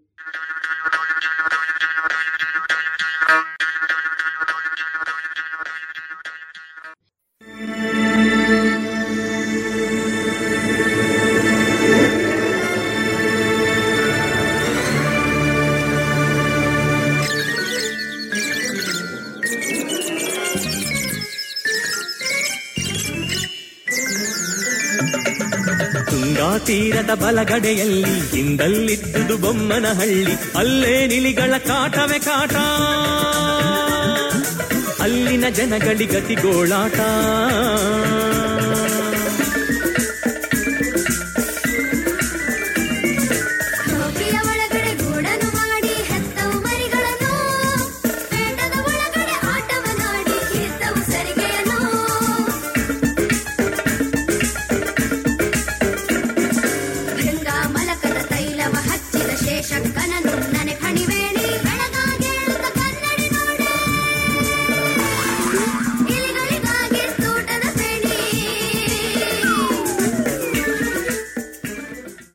ಇದ್ದೀರಲ್ಲ ಈ ಹಾಡು. ರಾಷ್ಟ್ರಕವಿ ಕುವೆಂಪುರವರು ಮಕ್ಕಳಿಗಾಗಿ ಬರೆದ ಹಾಡು. ಉಪೇಂದ್ರ ಅವರ ಕಿಂದರಜೋಗಿ ಚಲನಚಿತ್ರದಲ್ಲಿ ವಿ. ಮನೋಹರ್ ಸಂಗೀತ ಸಂಯೋಜಿಸಿದ್ದ ಈ ಹಾಡು ಜನಪ್ರಿಯ. ಇದಕ್ಕಿಂತಲೂ ಜನಪ್ರಿಯ ಶಾಲೆಯಲ್ಲಿ ನಮ್ಮ ಟೀಚರುಗಳು ರಾಗ ಕಟ್ಟಿ ಹಾಡಿಸಿದ್ದ ಇದೇ ಹಾಡು. ಬಹುಶಃ ಈ ಹಾಡು ಕೇಳದೆ, ಹಾಡದೆ ಬೆಳೆದ ಕನ್ನಡಿಗರು ಇಲ್ಲವೇ ಇಲ್ಲ ಎನ್ನಬಹುದು. ಇಲಿಗಳು ಇಡೀ ಊರನ್ನೇ ದಾಳಿ ಇಟ್ಟು ದಾಂಧಲೆ ಮಾಡುವಾಗ ಒಬ್ಬ ಮಾಂತ್ರಿಕ ಬಂದು ಊರನ್ನು ರಕ್ಷಿಸುವ ಕಥೆಯನ್ನು ಈ ಹಾಡಿನ ಮೂಲಕ ಕಣ್ಣು ಬಾಯಿ ತೆರೆದುಕೊಂಡು ಕೇಳಿರುತ್ತೇವೆ. ಇಲಿಗಳನ್ನು ಕಂಡಾಗಲೆಲ್ಲ ಸಣ್ಣಿಲಿ, ದೊಡ್ಡಿಲಿ, ಮೂಗಿಲಿ ಎಲ್ಲಿರಬಹುದು ಎಂದು ಹುಡುಕಿರುತ್ತೇವೆ. ಈ ಕಥೆ ನಿಜವಾಗಿಯೂ ನಡೆಯಬಹುದೇ? ಊರೊಂದನ್ನು ಇಲಿಗಳು ತಮ್ಮ ವಶಕ್ಕೆ ತೆಗೆದುಕೊಳ್ಳಬಹುದೇ? ಹಾಗೆ ಊರನ್ನೆಲ್ಲ ಆಕ್ರಮಿಸಿದ ಇಲಿಗಳನ್ನು ನಿರ್ನಾಮ ಮಾಡುವುದು ಸಾಧ್ಯವೇ?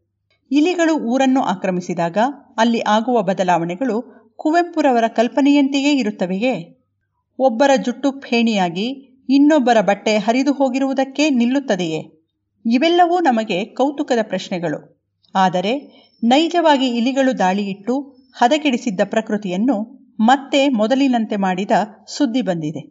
ಇದು ನಡೆದಿದ್ದು ಅಮೆರಿಕಾದ ಅಲಾಸ್ಕಾ ಬಳಿ ಇರುವ ಒಂದು ದ್ವೀಪದಲ್ಲಿ. ಈ ಕಥೆಯನ್ನು ಹೇಳಿದವರು ಕವಿಗಳಲ್ಲ, ಅಮೆರಿಕೆಯ ಪ್ರತಿಷ್ಠಿತ ಕ್ಯಾಲಿಫೋರ್ನಿಯಾ ವಿಶ್ವವಿದ್ಯಾನಿಲಯದ ಪರಿಸರ ಹಾಗೂ ಜೀವಿ ವಿಜ್ಞಾನಿಗಳು. ಕ್ಯಾಲಿಫೋರ್ನಿಯಾ ವಿಶ್ವವಿದ್ಯಾನಿಲಯದ ಜೀವಿ ವಿಜ್ಞಾನ, ಪರಿಸರ ಹಾಗೂ ವಿಕಾಸ ವಿಜ್ಞಾನ ವಿಭಾಗದ ಡೊನಾಲ್ಡ್ ಕ್ರಾಲ್ ಮತ್ತು ಸಂಗಡಿಗರು ಅಲಾಸ್ಕಾ ಸಮೀಪ ಇಲಿಗಳ ದ್ವೀಪವೆಂದೇ ಹೆಸರುವಾಸಿಯಾಗಿರುವ ದ್ವೀಪವೊಂದನ್ನು ಇಲಿ ಮುಕ್ತವನ್ನಾಗಿ ಮಾಡಿ, ಆ ನಂತರದ ಬೆಳವಣಿಗೆಗಳನ್ನು ಅಧ್ಯಯನ ಮಾಡಿ, ಫಲಿತಾಂಶಗಳನ್ನು ಇತ್ತೀಚಿನ ಸೈಂಟಿಫಿಕ್ ರಿಪೋರ್ಟ್ಸ್ ಪತ್ರಿಕೆಯಲ್ಲಿ ಪ್ರಕಟಿಸಿದ್ದಾರೆ. ಇದರ ಪ್ರಕಾರ ದ್ವೀಪವನ್ನು ಮುತ್ತಿಕೊಂಡಿದ್ದ ಇಲಿಗಳನ್ನು ನಿವಾರಿಸಿದ ಮೇಲೆ ಇಡೀ ದ್ವೀಪದಲ್ಲಿರುವ ಜೀವಿಗಳ ಸಂಬಂಧ ಸ್ವರೂಪಗಳು ಬದಲಾಗಿವೆಯಂತೆ. ಬೊಮ್ಮನಹಳ್ಳಿಯಲ್ಲಿ ಇಲಿಗಳು ಬಂದರೆ ಆಗುವುದಕ್ಕಿಂತಲೂ ಹೆಚ್ಚಿನ ಹಾನಿ ದ್ವೀಪಗಳಲ್ಲಿ ಆಗುತ್ತದೆ. ಅದರಲ್ಲೂ ಆ ದ್ವೀಪದಲ್ಲಿ ಅದುವರೆಗೆ ಇಲಿಗಳೇ ಇಲ್ಲದಿದ್ದರೆ ಈ ಬದಲಾವಣೆಗಳು ಇನ್ನೂ ಗಾಢವಾಗಿರುತ್ತವೆ. ಏಕೆಂದರೆ ಅಲ್ಲಿ ಇಲಿಗಳನ್ನು ತಿಂದು ಅವುಗಳ ಸಂಖ್ಯೆಯನ್ನು ಸ್ವಲ್ಪವಾದರೂ ಕಡಿಮೆ ಮಾಡುವ ನಾಯಿಗಳು, ಬೆಕ್ಕುಗಳು ಇರುವುದಿಲ್ಲ. ಅಲಾಸ್ಕಾದಲ್ಲಿ ಇಲಿಗಳ ನಾಡು ಎಂದೇ ಖ್ಯಾತವಾದ ಹವಾಡಾಕ್ಸ್ ದ್ವೀಪದ ಕಥೆ ಸ್ವಾರಸ್ಯಕರವಾಗಿದೆ. ಹವಾಡಾಕ್ಸ್ ದ್ವೀಪ ಅಲಾಸ್ಕಾದ ನಾಡಿನ ನೆಲಕ್ಕೆ ಬಾಲಂಗೋಚಿಯಾಗಿರುವ ಒಂದು ಭೂಪ್ರದೇಶ. ಈ ಬಾಲವೂ ಅಷ್ಟೇ ಪುಟ್ಟ ಪುಟ್ಟ ದ್ವೀಪಗಳಾಗಿ ಒಡೆದಿದೆ. ನಮ್ಮ ದೇಶದಲ್ಲಿರುವ ಲಕ್ಷದ್ವೀಪ ಹಾಗೂ ಅಂಡಮಾನ್ ಮತ್ತು ನಿಕೋಬಾರ್ ದ್ವೀಪ ಸಮೂಹದಂತೆ ಇದು ಕೂಡ ಒಂದು ದ್ವೀಪ ಸಮೂಹ, ಅಲ್ಯೂಷಿಯನ್ ಸಮೂಹ ಎಂದು ಇದರ ಹೆಸರು. ಈ ದ್ವೀಪ ಸಮೂಹದಲ್ಲಿ ಇಪ್ಪತ್ತರಿಂದ ಇಪ್ಪತ್ತೈದು ದ್ವೀಪಗಳಿದ್ದು, ಶ್ರೀಮಂತರು ಕೊಂಡು ಸ್ವಂತ ಮಾಡಿಕೊಂಡಂಥವು ಇದರಲ್ಲಿ ಸೇರಿವೆ. ಇವುಗಳಲ್ಲಿ ಹವಾಡಾಕ್ಸ್ ಸ್ವಲ್ಪ ವಿಶೇಷ ದ್ವೀಪ.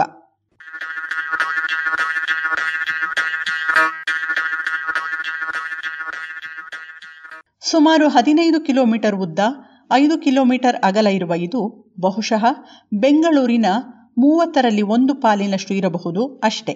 ಮೊದಲಿನಿಂದಲೂ ಜನವಸತಿ ಇಲ್ಲದಿದ್ದ ಈ ದ್ವೀಪಕ್ಕೆ ಜನವಸತಿಯ ಜತೆಗೇ ಇರುವ ಹೆಗ್ಗಣಗಳು ದಾಳಿ ಇಟ್ಟದ್ದು ಸ್ವಾರಸ್ಯಕರ ವಿಷಯ. ಅಲ್ಲಿ ಮೊದಲು ಹೆಗ್ಗಣಗಳು ಇರಲೇ ಇಲ್ಲ. ಆದರೆ ಸಾವಿರದ ಏಳ್ನೂರ ಎಂಬತ್ತನೆಯ ಇಸವಿಯಲ್ಲಿ ಜಪಾನಿನ ಹಡಗೊಂದು ಹಾದಿ ತಪ್ಪಿ ಇಲ್ಲಿಗೆ ಬಂದು ಢಿಕ್ಕಿ ಹೊಡೆದಿತ್ತು. ಈ ಅಪಘಾತದಲ್ಲಿ ಎಷ್ಟು ಜನ ಉಳಿದರೋ ಗೊತ್ತಿಲ್ಲ. ಆದರೆ ಹಡಗು ಒಡೆದಾಗ ತನ್ನಲ್ಲಿದ್ದ ರ್ಯಾಟಸ್ ನಾರ್ವೆಜಿಕಸ್ ಎನ್ನುವ ಹೆಗ್ಗಣವನ್ನು ಚೆಲ್ಲಿಬಿಟ್ಟಿತು. ಅಷ್ಟೇ, ಕೆಲವೇ ವರ್ಷಗಳಲ್ಲಿ ಇಡೀ ದ್ವೀಪವೆಲ್ಲ ಹೆಗ್ಗಣಗಳಿಂದ ತುಂಬಿ ಹೋಯಿತು ಈ ಭಾಗದಲ್ಲಿ ಹೆಗ್ಗಣಗಳನ್ನು ತಿಂದು ಬದುಕುವ ಹಾವು, ಬಾವಲಿ, ಹದ್ದಿನಂತಹ ಪ್ರಾಣಿಗಳು ಇಲ್ಲದೆ ಹೋಗಿದ್ದು ಈ ಇಲಿಗಳಿಗೆ ಸದವಕಾಶವಾಗಿತ್ತು. ಜಪಾನಿ ಭಾಷೆಯಲ್ಲಿ ಹೆಬ್ಬಾಗಿಲು ಎಂಬ ಅರ್ಥ ಕೊಡುವ ಹವಾಡಾಕ್ಸ್ ಹೆಗ್ಗಣಗಳ ದ್ವೀಪ ಎಂದೇ ಕುಖ್ಯಾತಿ ಪಡೆಯಿತು.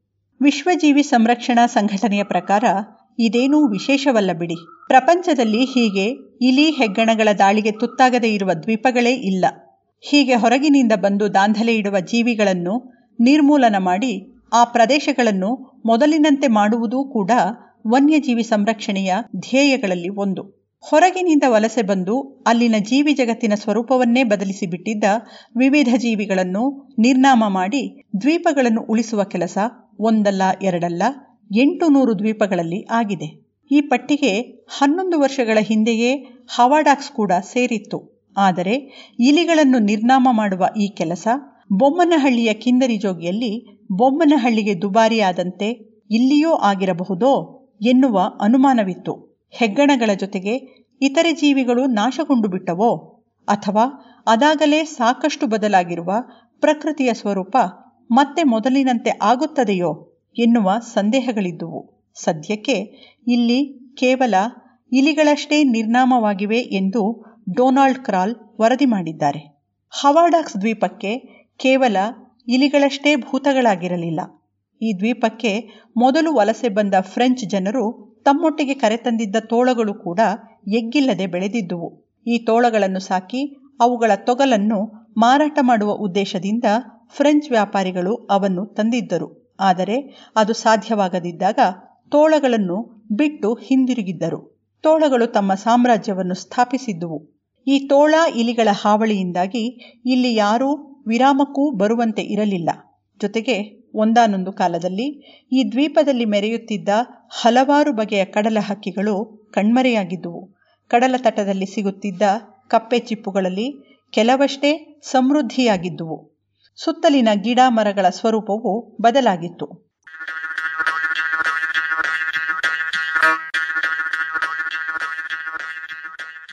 ಇವಕ್ಕೆಲ್ಲ ಈ ಎರಡೂ ಜೀವಿಗಳು ಅಲ್ಲಿದ್ದ ಪರಿಸರದಲ್ಲಿನ ಸಮತೋಲನವನ್ನು ಹಾಳು ಮಾಡಿದ್ದೇ ಕಾರಣ ಎನ್ನುತ್ತಾರೆ ವಿಜ್ಞಾನಿಗಳು. ಸಾಮಾನ್ಯವಾಗಿ ಕಡಲ ತೀರದಲ್ಲಿ ಇದ್ದ ಕಪ್ಪೆ ಚಿಪ್ಪು ಶಂಖದ ಹುಳುಗಳಂಥವನ್ನು ಹಕ್ಕಿಗಳು ನಿಯಂತ್ರಿಸುತ್ತಿದ್ದುವು. ಆದರೆ ತೋಳ ಇಲಿಗಳಿಂದಾಗಿ ಹಕ್ಕಿಗಳೇ ಇಲ್ಲವಾದಾಗ ಈ ಜೀವಿಗಳ ಸಂಖ್ಯೆ ಹಾಗೂ ಸ್ವರೂಪ ಬದಲಾಯಿತು. ಅವುಗಳಲ್ಲಿ ಸುತ್ತಲಿನ ಸಸ್ಯಗಳನ್ನು ತಿನ್ನುವ ಜಾತಿಗಳು ಜಾಸ್ತಿಯಾಗಿ ಗಿಡಗಳ ಪ್ರಮಾಣ ಕುಗ್ಗಿತು.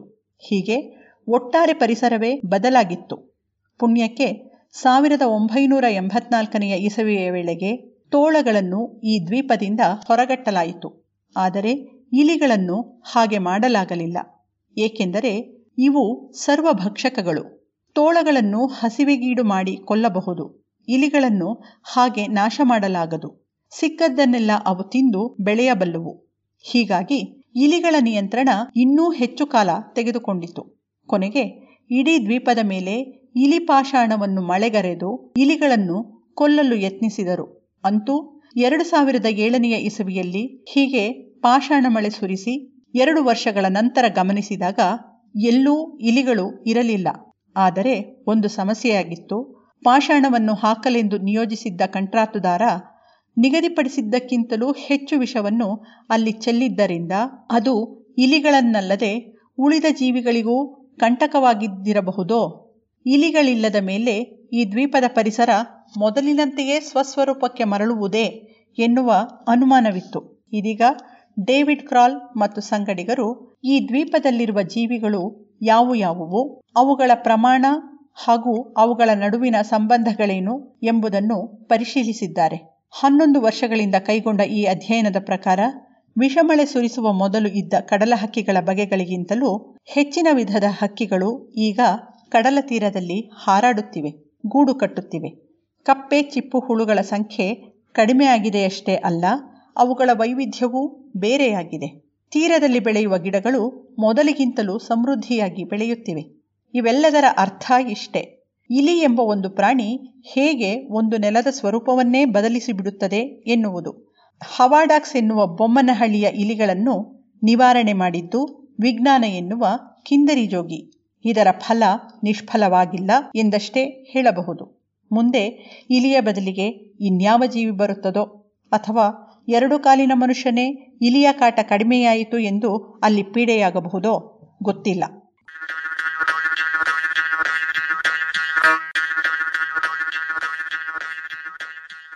ಇದು ಇಂದಿನ ಸುದ್ದಿ ಸಂಶೋಧನೆ. ರಚನೆ ಕೊಳ್ಳೇಗಾಲ ಶರ್ಮಾ, ಜಾಣಧ್ವನಿ ವೇದಾ ಭದ್ರಾವತಿ.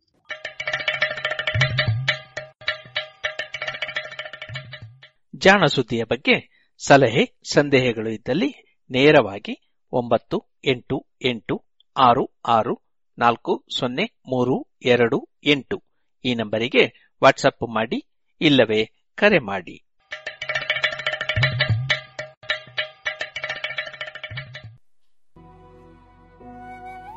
ಇದುವರೆಗೆ ಜಾಣ ಸುದ್ದಿ ಕೇಳಿದ್ರಿ.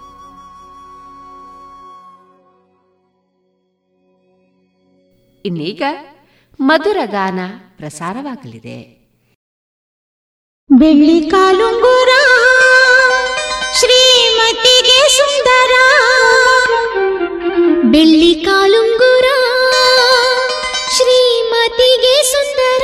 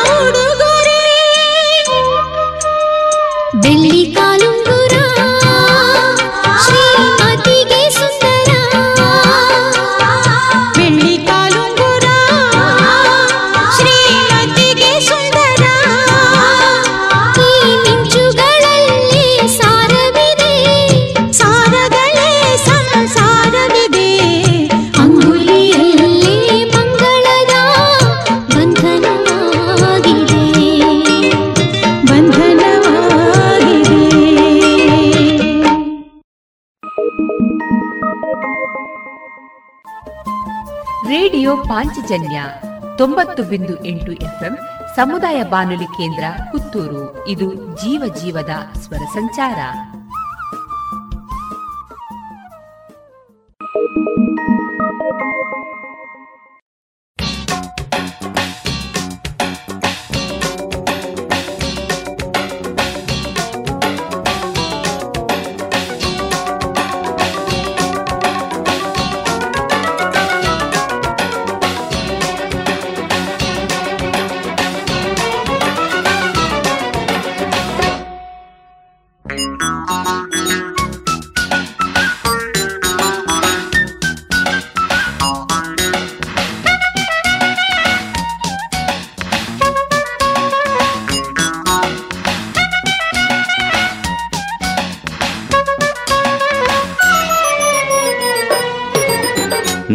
ಕಣ್ಣುಗಳು, ಹೆದರೋ ಜಿಂಕೆಗಳು ಕಣ್ಣ ರೆಪ್ಪೆಗಳು ಹಾರೋ ಚಿಟ್ಟೆಗಳು, ನಿನ್ನ ಮುಂಗುರುಳು ಓಡೋ ಮೋಡಗಳು, ಸುರಿಯೇ ಮಳೆ ಹನಿಯಾಗಿ, ನಿನ್ನ ಅಧರಗಳು ಬಿರಿದ ಹಣ್ಣುಗಳು, ಸುರಿಯೇ ಮಧುಹನಿಯಾಗಿ ಓಹೋ ಮಧುಮಗಳೇ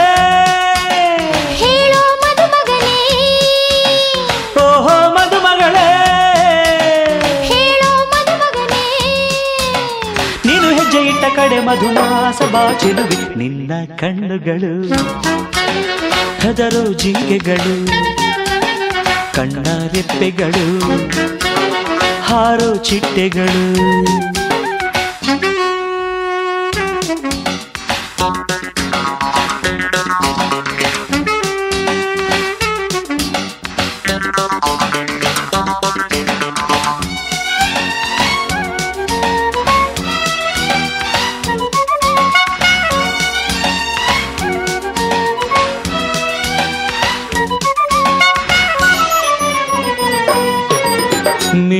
ಚಿತ್ತಾರದ ಕಣ್ಣಲ್ಲಿ ಮತ್ತೇರಿದ ಆಸೆಯ ಸವಿನೋಟದ ತುದಿಯಲ್ಲಿ.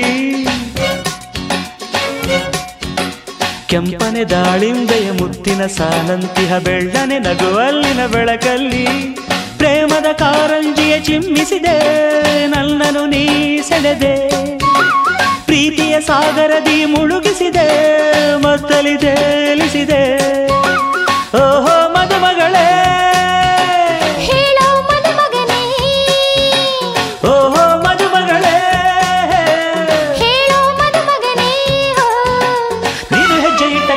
ಮಧುಮಾಸ ಬಾಚಿರುವೆ ನಿನ್ನ ಕಣ್ಣುಗಳು. ಹೆದರು ಜಿಂಕೆಗಳು. ಕಣ್ಣ ರೆಪ್ಪೆಗಳು ಹಾರೋ ಚಿಟ್ಟೆಗಳು.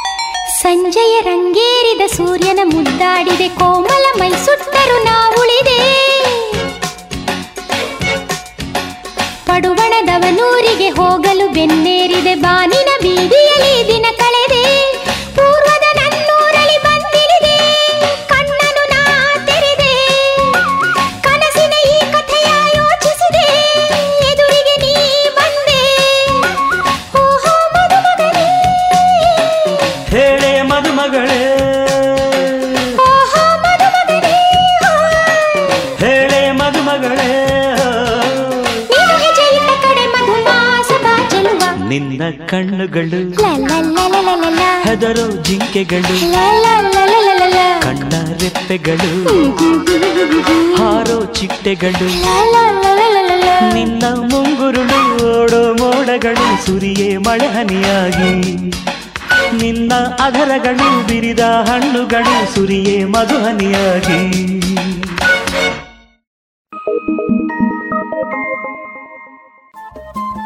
ರೇಡಿಯೋ ಪಾಂಚಜನ್ಯ ತೊಂಬತ್ತು ಬಿಂದು ಎಂಟು ಎಫ್ಎಂ ಸಮುದಾಯ ಬಾನುಲಿ ಕೇಂದ್ರ ಪುತ್ತೂರು ಇದು ಜೀವ ಜೀವದ ಸ್ವರ ಸಂಚಾರ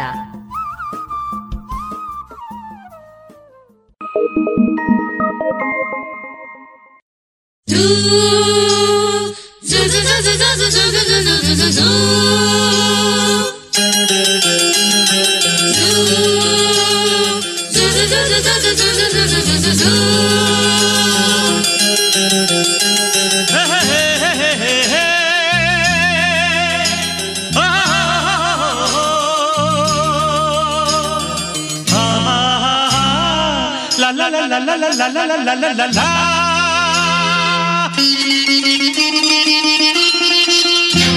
ಇದು ಮಾಯ ಬಜಾರು ಕುಣಿವಾಗ ಹುಷಾರು ಹುಷಾರ್ ಹುಷಾರ್ ಹುಷಾರ್ ಇದು ಜೋರ ಬಜಾರು ಬಾಯ್ ಬಿಟ್ರೆ ಪುಕಾರು ಹುಷಾರ್ ಹುಷಾರ್ ಹುಷಾರ್ ನಾವಿಲ್ಲಿ ಸೇರೋ ವಿಚಾರ ಹೇಳದೆ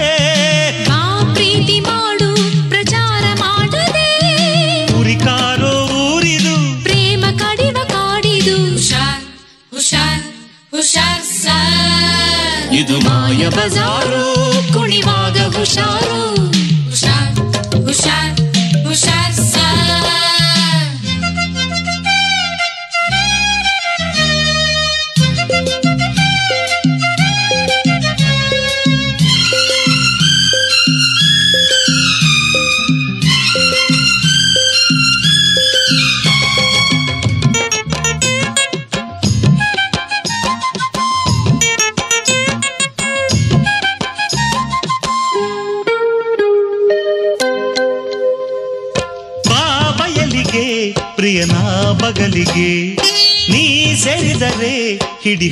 ಕುರುಳಿಗೆ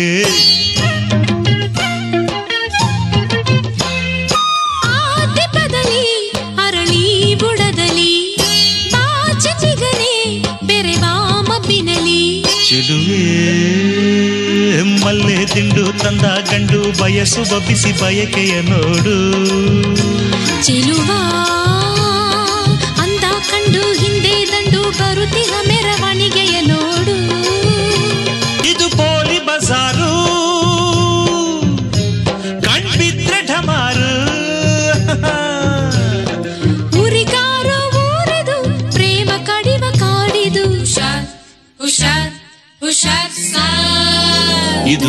ಬಜಾರು ಕುಣಿವಾಗ ಹುಷಾರು.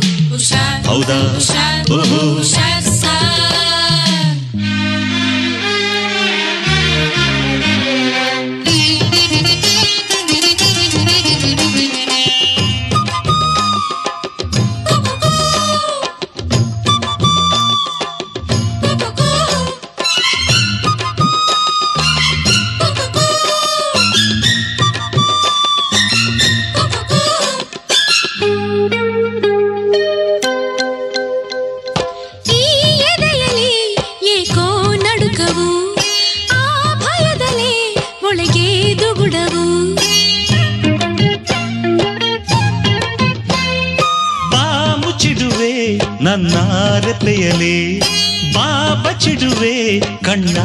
ಚಿಪ್ಪಿನಲಿ ಚೆಲುವ.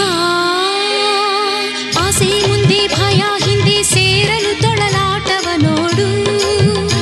ಚೆಲುವೆ ಪ್ರೀತಿ ಮುಂದೆ ಊರೇ ಹಿಂದೆ ಜನಗಳ ಪರದಾಟವ ನೋಡು.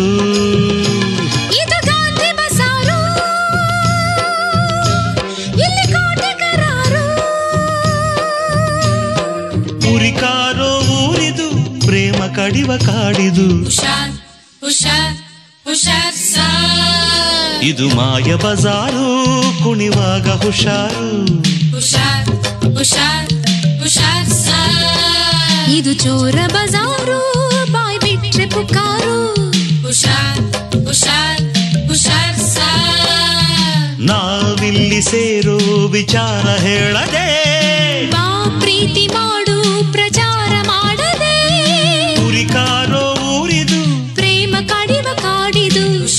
Hushan, Hushan, Hushan, Hushan,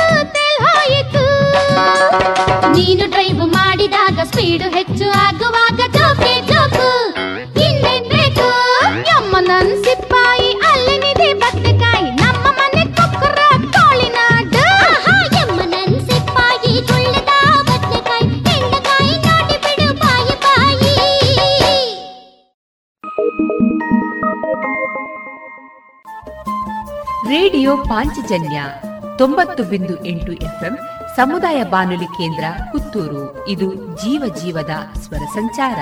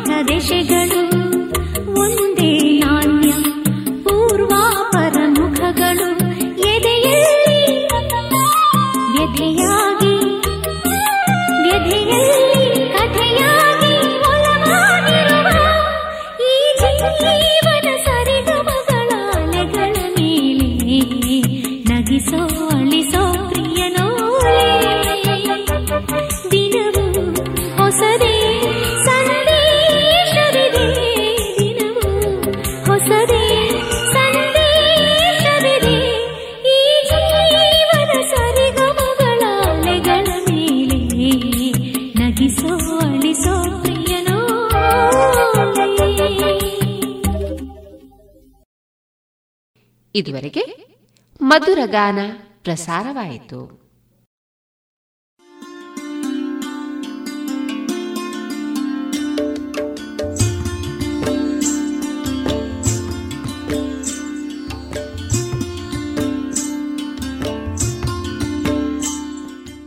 radio Panchajanya ಸಮುದಾಯ ಬಾನುಲಿ ಕೇಂದ್ರದಿಂದ ನಿಮ್ಮ ಕಾರ್ಯಕ್ರಮಗಳು ಪ್ರಸಾರವಾಗಬೇಕೆ? ಹಾಗಿದ್ದರೆ ನಮ್ಮನ್ನು ಸಂಪರ್ಕಿಸಿ. ನಮ್ಮ ದೂರವಾಣಿ ಸಂಖ್ಯೆ ಸೊನ್ನೆ ಎಂಟು ಎರಡು ಐದು ಒಂದು, ಎರಡು ಒಂಬತ್ತು ಎಂಟು ನಾಲ್ಕು ಒಂಬತ್ತು ಒಂಬತ್ತು.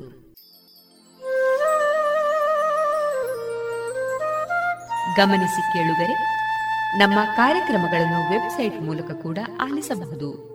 ನಮ್ಮ ವೆಬ್ಸೈಟ್ ವಿಳಾಸ W W W dot radio Panchajanya dot com. ಇಲ್ಲಿ ಆರ್ಕೈವ್ಸ್ನ ಭಾಗಕ್ಕೆ ಹೋಗಿ ಕ್ಲಿಕ್ ಮಾಡಿದರೆ ಹಳೆ ಕಾರ್ಯಕ್ರಮಗಳನ್ನು ಕೂಡ ಆಲಿಸಬಹುದು. ಜೊತೆಗೆ ನಮ್ಮ ಪ್ರಸಾರವನ್ನು ಆಪ್ ಮೂಲಕವೂ ಕೇಳಬಹುದು.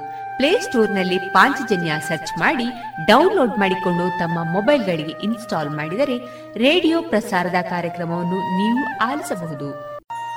ನಮ್ಮ ಪ್ರಸಾರದ ಬಗೆಗೆ ನಿಮ್ಮ ಅಭಿಪ್ರಾಯಗಳನ್ನು ಹಂಚಿಕೊಳ್ಳಲು ನಮ್ಮ ವಿಳಾಸ ರೇಡಿಯೋ ಪಾಂಚಜನ್ಯ ತೊಂಬತ್ತು ಬಿಂದು ಎಂಟು ಎಫ್ಎಂ ಸಮುದಾಯ ಬಾನುಲಿ ಕೇಂದ್ರ ನೆಹರು ನಗರ, ಪುತ್ತೂರು. ನಮ್ಮ ದೂರವಾಣಿ ಸಂಖ್ಯೆ ಸೊನ್ನೆ ಎಂಟು ಎರಡು ಐದು ಒಂದು, ಎರಡು ಒಂಬತ್ತು ಎಂಟು ನಾಲ್ಕು ಒಂಬತ್ತು ಒಂಬತ್ತು. ಇಮೇಲ್ ವಿಳಾಸ radio Panchajanya at Gmail dot com. ನಮ್ಮ ವಿಳಾಸ ಮತ್ತೊಮ್ಮೆ ರೇಡಿಯೋ ಪಾಂಚಜನ್ಯ ತೊಂಬತ್ತು ಬಿಂದು ಎಂಟು ಎಫ್ಎಂ, ಸಮುದಾಯ ಬಾನುಲಿ ಕೇಂದ್ರ, ನೆಹರು ನಗರ, ಪುತ್ತೂರು. ನಮ್ಮ ದೂರವಾಣಿ ಸಂಖ್ಯೆ ಸೊನ್ನೆ ಎಂಟು ಎರಡು ಐದು ಒಂದು ಎರಡು ಒಂಬತ್ತು ಎಂಟು ನಾಲ್ಕು ಒಂಬತ್ತು ಒಂಬತ್ತು. ಇಲ್ಲಿಗೆ ಈ ಹೊತ್ತಿನ ಪ್ರಸಾರ ಕಾರ್ಯಕ್ರಮವನ್ನ ಮುಕ್ತಾಯಗೊಳಿಸುತ್ತಿದ್ದೇವೆ. ಆತ್ಮೀಯ ಕೇಳುಗರಿಗೆಲ್ಲ ರೇಡಿಯೋ ಪಾಂಚಜನ್ಯದ ಬಳಗದ ಪರವಾಗಿ ನಾನು ತೇಜಸ್ವಿ ರಾಜೇಶ್ ಮಾಡುವ ಅನಂತ ವಂದನೆಗಳು.